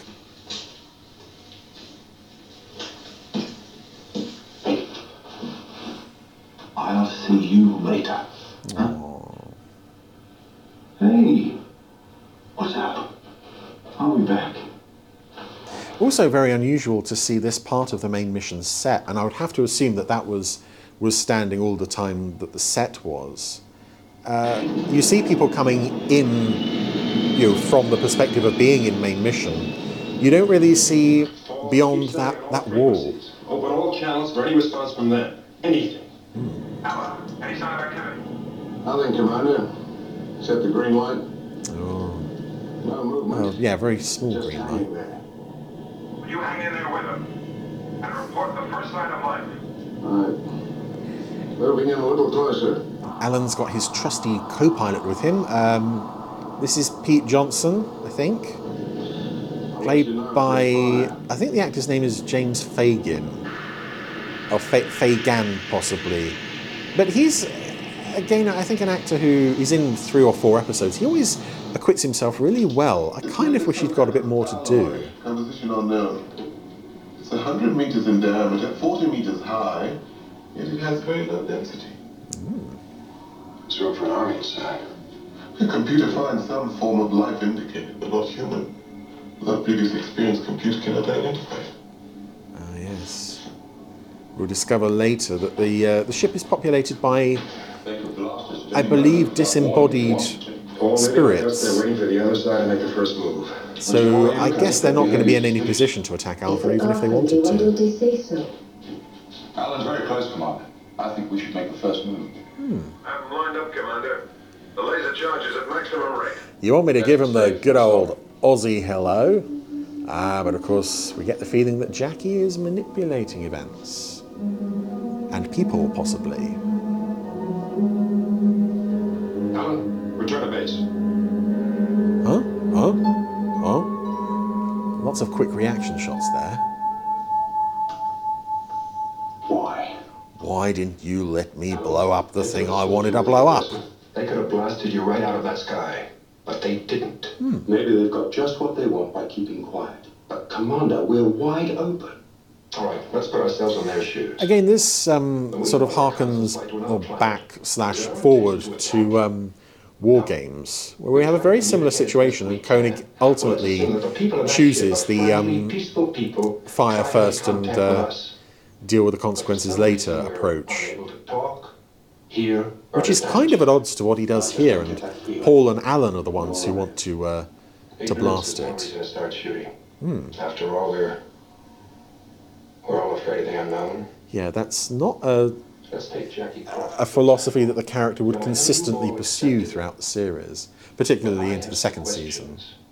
You see, I don't know why he is like he is. I can't explain it, nor do I understand it. But I'm not about to shoot him. Ah, you're a good egg.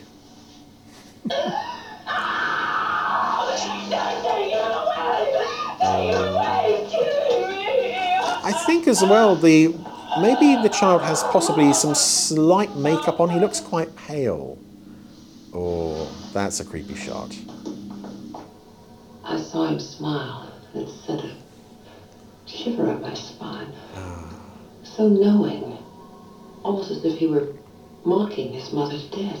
Hmm. Where's he now? She's not dead yet, but she's nearly He's there. near somewhere. Somewhere. Well, that's a big base. There's lots of pretty things to look at. Jackie Crawford, and don't let him out of your Lots of drawing and colouring to do. Helena, I also love that he gives Paul the uh, the order to do that. Yeah. There's no one else on the base who uh, maybe has a bit less to do than Paul. Too bright. Hmm. There's something else. Just a feeling I have, something I can't explain. But I trust it. I think he's fooled all of us. Commander, Uh. three more spaceships approaching Alpha. I think there's a connection. Hmm. It's just a hunch. Helena, But I'm the star of the series, and my hunches are always right. Damn it. Yeah, I like that the threat this episode comes essentially from one of their own. let's see the ball. Even though Jackie hasn't been there for very long, everyone is clearly so prepared to accept him. Even when he does weird things like that. Again, there's just the staring now. Oh. I want you to lead three Eagles and intercept those ships before they reach Alpha. Shoot? No, just let them know we're ready for them. Can I shoot something, Commander? I've, I've not shot anything this week. Oh dear. It's an attack. Alan, stop them.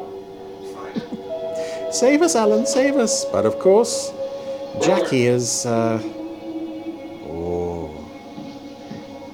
Paralyzed him, essentially? Yes, delayed him, certainly. And of course, only Koenig can see it. Because Koenig is just so damn hard.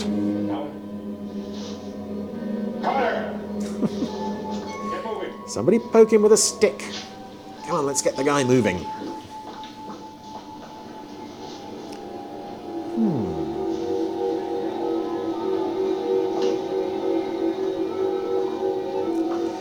Now, there's a video on YouTube, I think.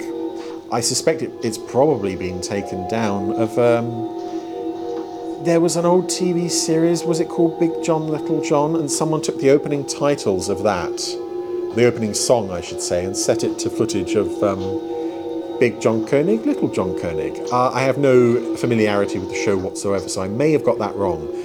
If it's still around, it, it's quite fun. But yeah, Jackie is now no more. He's uh, he's gone bye byes because Koenig looked at him funny. Oh, poor little guy in his little commander's uniform. Uh, yeah, that's unfortunately, I think, the last we see of the little kid. Cameras operating again, sir. Yeah, quite a shame because he's uh, you know, the Anderson shows didn't employ too many child actors, but he was, I would say, probably one of the better ones. Fire at will. Now you're talking. Hey, Eagle into the halfway through the episode, he gets to shoot something. with manual override. Manual override, they're moving very fast. I said manual override. There's a cover version of the Space 1999 theme produced by a group or an artist called Ambassadors of Om.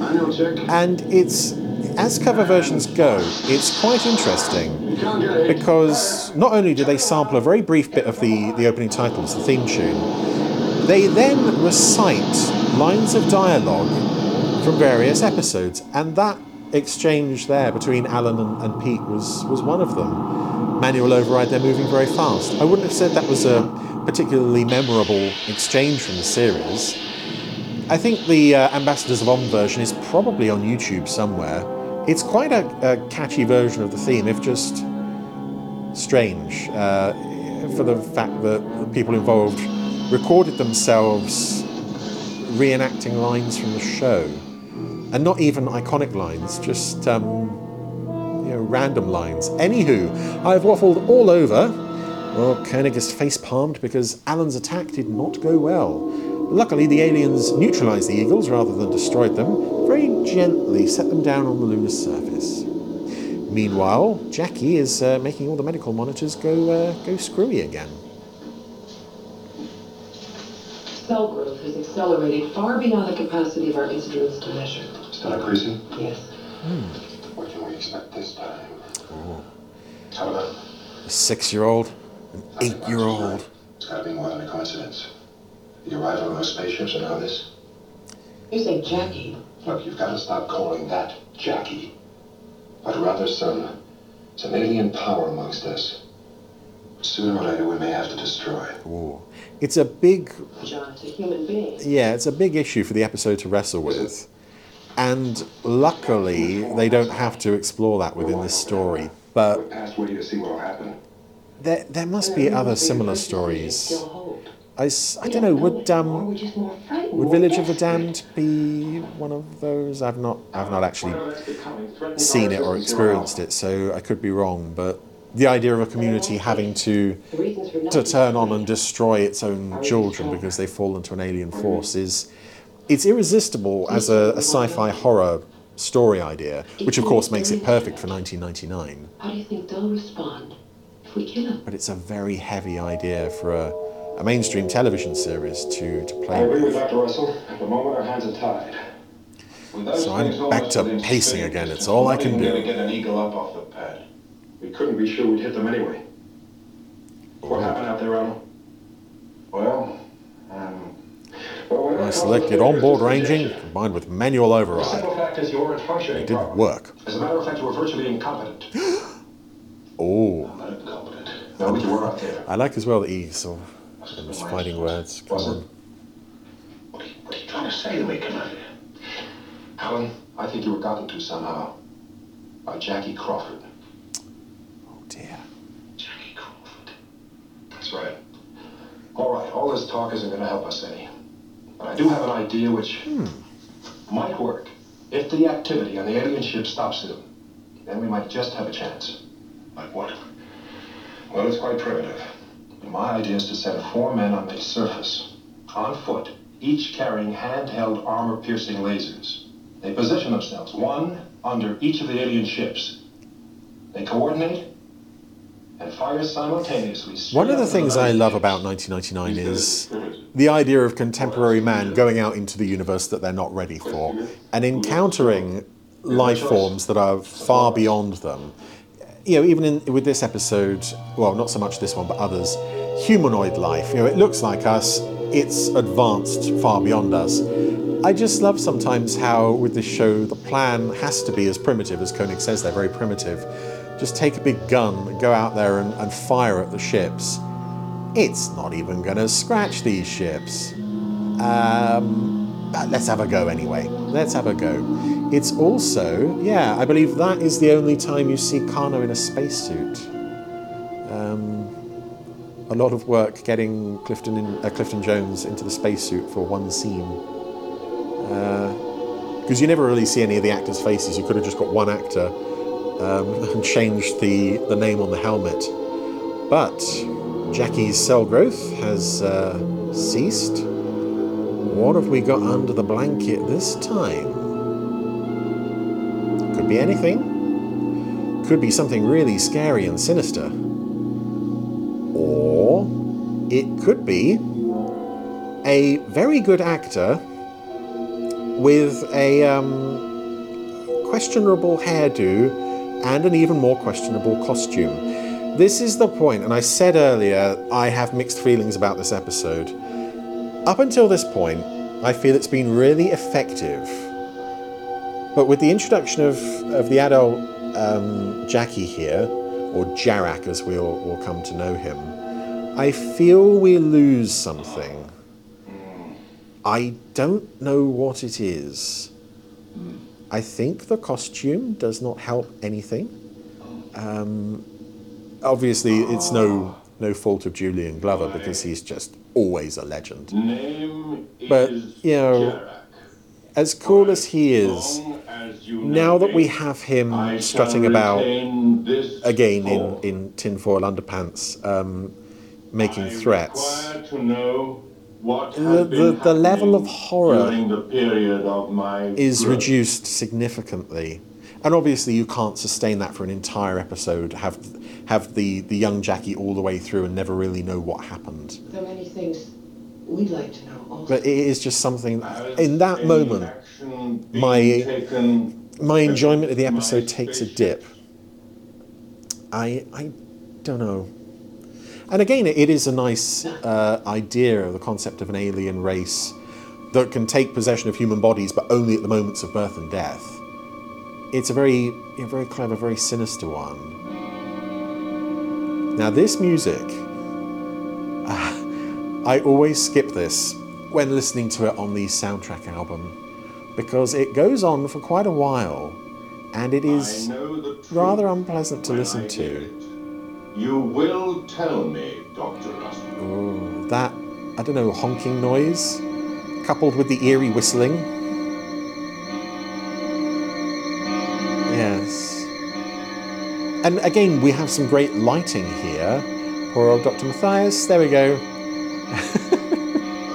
this is what we covered in, in Anton's um, interview, or will cover, I should say, um, about Dr. Matthias's role in the series as a as a you know a, a trouble magnet. Uh, but I, I always love with this show something about this shade of blue is just great for horror stuff. Whether it is breakaway or force of life or troubled spirit, just something about the medical center, the blue light. Helena's often there alone, and the sinister whatever is uh, is lurking nearby. It's it's always just gorgeous, and I don't think they.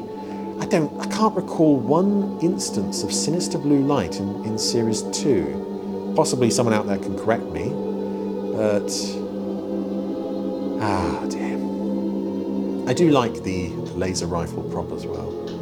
So, um, Helena fainted. Matthias has woken her up. They're still in there with Julian Glover. And he's still dressed just as silly as he was before she passed and out. now you will stop them. I think as well it's the medallion. But you will. But he has got a, a nice line in um, in creepy stairs, much like the kid. No. Oh no. And now, now that he's older, Jackie can multitask. He can uh, work Helena and strangle Matthias. Poor old Matthias. This episode's uh, other alternate title might as well be um, Dr. Matthias's no good, quite awful, really rubbish kind of day. Because he's suffocated. I don't think he's punched. But he, you know, he's put through the ringer quite a bit with this story. Were right about Jackie. I was, I was right. My theory has been vindicated. Hooray for me! Ah, yes. Now, again, this is this starts off as quite a a horrific moment as uh, poor old Sue Crawford, who is herself having a, a no good, quite awful, fairly rubbish several weeks by this point, wakes up and sees the adult form of what was her son, and he begins staring her to death. I also wonder if um, it might have been fun to, to in some way represent Jack Crawford, the you know died off screen Jack Crawford, as as Julian Glover, and then when she wakes up and sees him in front of her, the the, the shock is even more uh, pronounced. Whereas here, Jarak has just stared her to death. But now he's got the green light shining into her eyes. You know, I think what I find silliest about this is um, the costume change and the fact that Cyd Hayman is now about to look considerably more glammed up than she did a moment ago. Um, I, I don't know. I think something might be more. It might be more horrific if they just let her look rough and done in and haggard. You know, fine for the aliens to take possession of of her body at the point of death, but very nice of them to do her hair and her lips and give her new clothes. And um, yes, prime, icky, probably the ickiest moment in the whole of Space 1999 here. Um, yes, mother kissing her son on the lips. Obviously, you know, they're not, but they kind of are. And it's just, ugh. that's always icked me out. And I know I'm not alone in that. So, Koenig has rounded up some of his faithful security guards. We've got the entrance to medical center covered from both ends.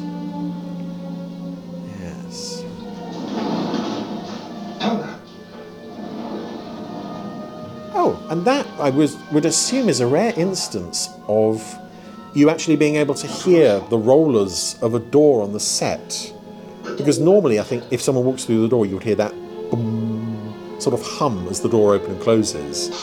You rarely hear that, that wooden rolling sound, which is interesting. Everybody to put down their weapons, or I'll kill Alan. What did I do? Oh, I can't, I can't lead Alpha without Alan. I can lose anybody else, but not Alan. Yes, this. Um, oh dear. Now we, we see the costumes in their full glory, and uh, Koenig is just like he's as stunned as I am by all this. Thank you, Dr. Russell. You are now released. I don't think anyone would have questioned if the the revived Jarak and um, what's her name? I've, oh, he said it and I've forgotten. I don't think anyone would question if they were still walking around in their old clothes. Admittedly, Jackie's mini commander uniform would have had to stretch. Sue Crawford. Oh no, that's the character's former name. I can't remember what her no present name is. than you are commander of Moon Base Alpha. So Jarak is still struggling with his words there.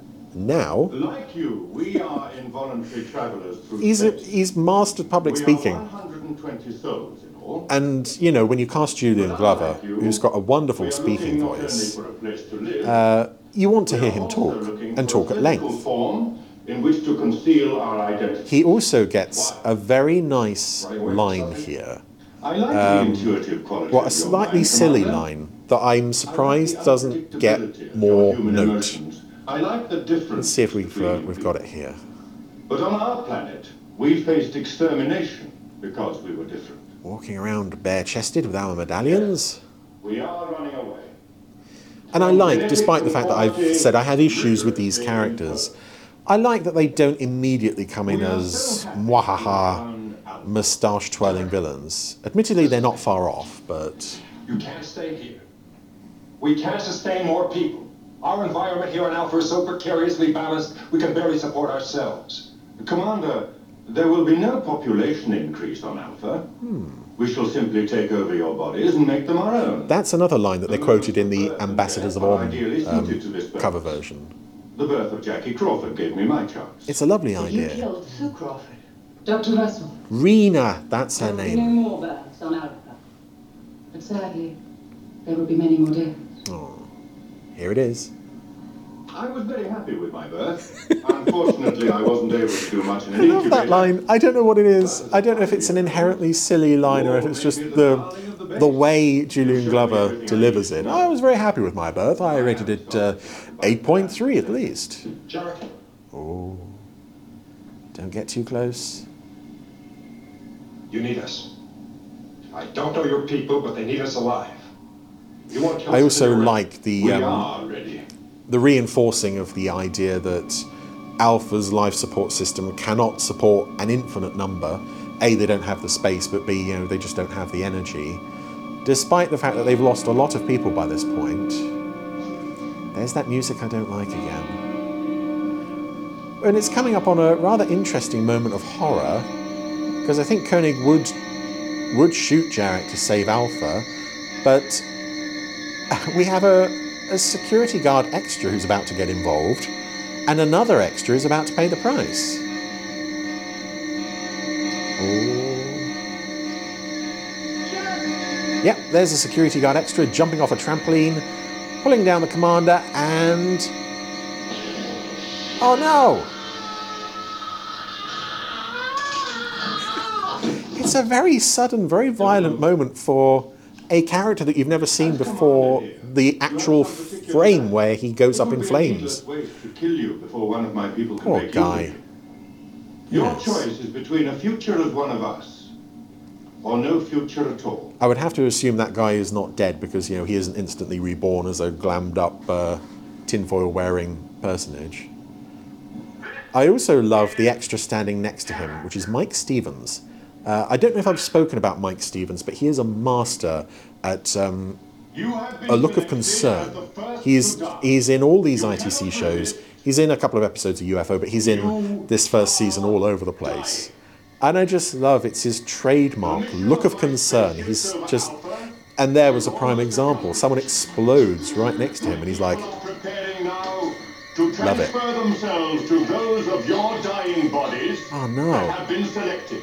I like as well that the security guards in Koenig, they aren't succumbing to this as quickly as everyone else is. lift off to a safe distance and auto-destruct. The last Yes, there's Andrea Allan again. of our former life will be lost forever.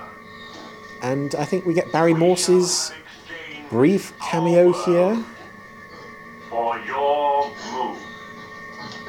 Yeah, there we go. An easy day's filming for Barry Morse, I suspect. Designated will die. Also used in Ambassadors of Om. They plunder this episode in particular quite heavily.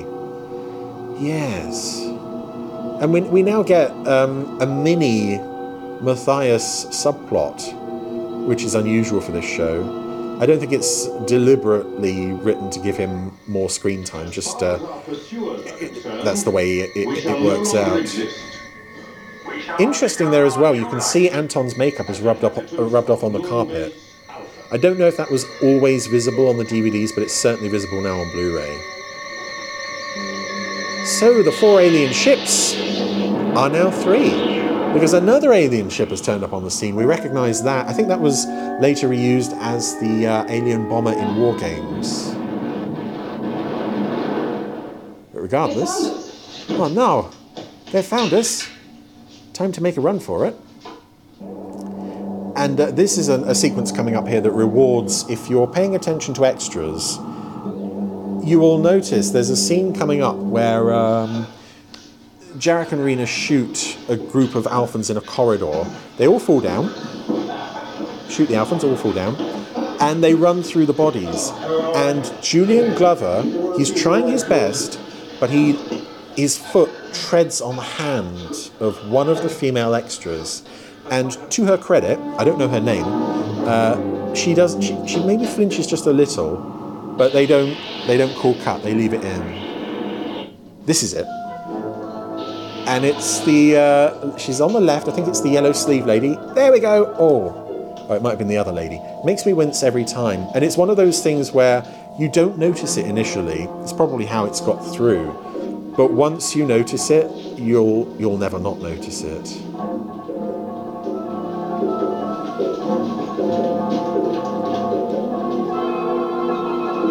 So, our small squad of Koenig, Carter, Helena, and security guys are on the trail of Jarek and Rena. For some reason, Paul felt it necessary to go along as well, and uh, he's looking after the wounded, which is nice of him. And yeah, they've taken over medical centre. Will this lady be able to stop them? No. Will Andrea Allan be able to stop them? No. Don't be foolish, Doctor. And Dr. Mathias shouldn't even try. Computer.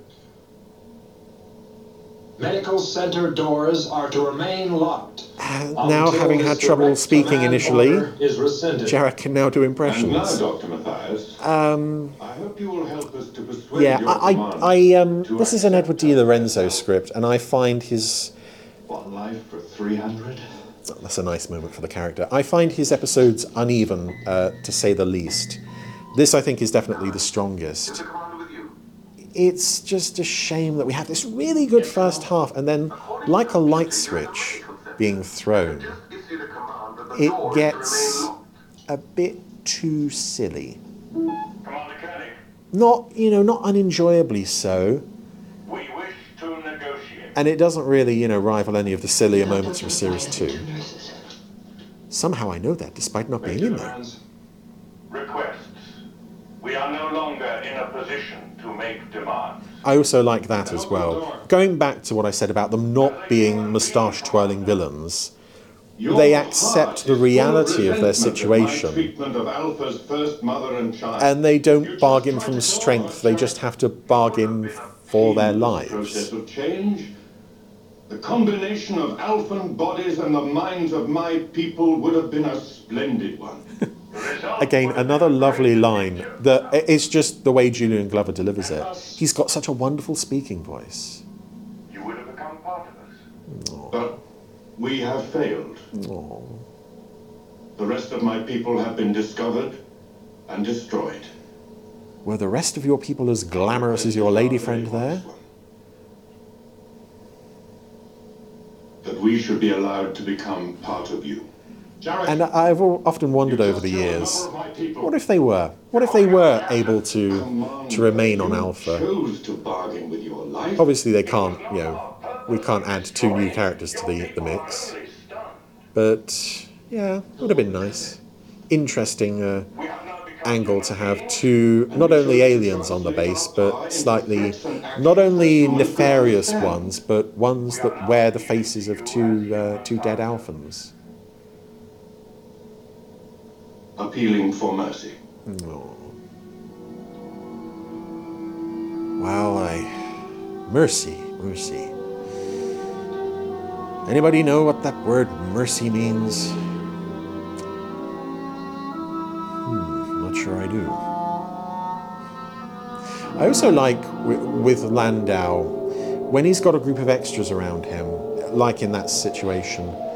He'll he'll make eye contact with all of them. It's not just Bain and Tate he was looking at there. He was looking at Quentin Pierre and Tony Allen and, and the other extras. Yeah, it's the big spaceship that blew up all the other, not quite as big spaceships. Pulsating green light. Oh, that's what did for Dr. Breck that time. Destroy us! It will destroy the whole of Alpha! Oh no. Unless what? What can we give them? D- do they want to meet Rula Lenska? No. More Secret Service music. Are you going to let Alpha be destroyed because of you? Bum, bum, bum, bum, bum.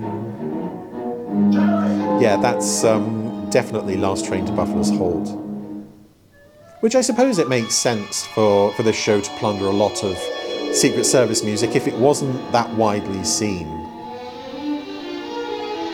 So, the aliens on the alien spaceship are bathing Jarek and Rena in a green light, and they seem to have, uh, have died. And with that complete, off goes the alien spaceship. Um, probably to be slightly redressed for its appearance in War Games. I don't know, maybe it was uh, left unchanged. Commander, our pulsating has stopped. The spaceship is leaving. It is going away. It is departing. It is no longer here. And we're about to get a shot of Matthias that I find quite interesting. Um, it's not a sort of, yes, I'm all right, Commander, I looked after everybody, I saved the day. Instead, what you get is something far more human. And I think it's an understated moment of the series, considering this is an ordinary man from an ordinary world who wasn't trained for anything like this. Yeah, why wouldn't he be in floods of tears after one of the worst days of his life? Um, considering he has a lot of bad days on Elf, right? I, I really like that moment. It's so small, it's so understated. And speaking of moments that are impossible to dislike, Sue is alive again, so is little Jackie Crawford. They're both back to their previous selves. Do you think they gave themselves up? It's a nice thought, Helena. I don't think they had any choice. Ah. Well, we end the episode how we started it, with a shot of oh, little baby Jackie Crawford. He's so sweet. Well, there we go. That was Alpha Child, and as I said, that's an episode I. Yep, Rula Lenska doesn't get a credit. Uh, as I said, that's an episode that I, I really enjoy up to the midpoint, and then once Julian Glover comes on the scene, my enthusiasm for it just kind of falls away a bit. Through no fault of him, it's just a slightly goofy execution for the the villains. So yeah, good first half, middling second half. Overall, still a pretty good episode. Oh, imagine that! How I random. can't believe it. Space 1999. It's a bit of a coincidence, isn't it? And coincidences do exist. That they is do true. happen. I mean, as Stephen Fry once said, wouldn't it be weird if there were never any coincidences? Oh, that would be weird. that's a it? great quote. Exactly. Of course, there are coincidences. Yeah. And there was one, Space 1999, for Breakaway Day, and Anton Phillips' Perfectly timed. Yeah, wasn't it? Lovely stuff. Uh, so let's see what he pulls out of the randomizer. Well, he doesn't sort of pull it out, does he? He just watches. very passive. Let's see what he watches Well, in the very randomizer. passive in his watching, but amazing in his well, analysis. he's not passive in his watching because he comments on what he's watching. Active in his watching, Yes. but passive in his sitting. Sitting. Yeah, it's quite a passive thing to do. I want to see him running around. Yes. Maybe doing some on a treadmill. Yes, as he watches an episode. Okay. That's Future randomizer there. I like it. Good. Great idea. I'm sure he'll be thrilled. uh, anyway, more randomizer next week. More uh, emails from our podsterons next week. Hmm. Second part of the interview with Anton Phillips next week. Mm-hmm. Uh, more Fab Facts next week. Uh, more news next week. Yep. Uh, Anything else next week? I think that's about it, isn't it? Okay. Yeah, I'm feeling a little bit wired. Had too much coffee. I think we better call it a day. Okay. We'll see you next, week. Bye.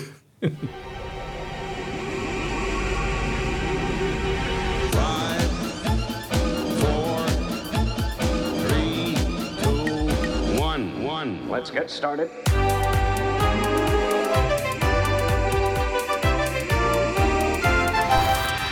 Let's go.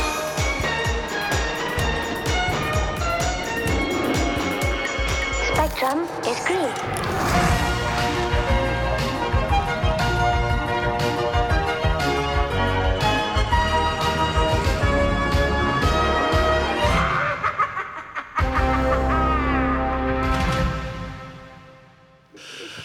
I'm sorry about that. Do you get to the point by the end of a podcast where it all just gets a bit weird Mm. and it kind of doesn't feel real somehow? Yes. Mm, yeah, it's like an out of body experience. Out of body experience. out of body experience. Is that good? Do you like that? Do you think our listeners have the same thing when they're listening? Do they? Well, come- they by go a bit end- mad and Yeah. start saying weird things and doing weird Yeah. stuff. So mad that they listen again next week. That would be it next week. Uh, so if you have done something this week or a previous week, Stop then it. do email us podcast at gerryanderson.com, uh, perhaps with the subject line out of potty experience. and we'll see you next, Next week.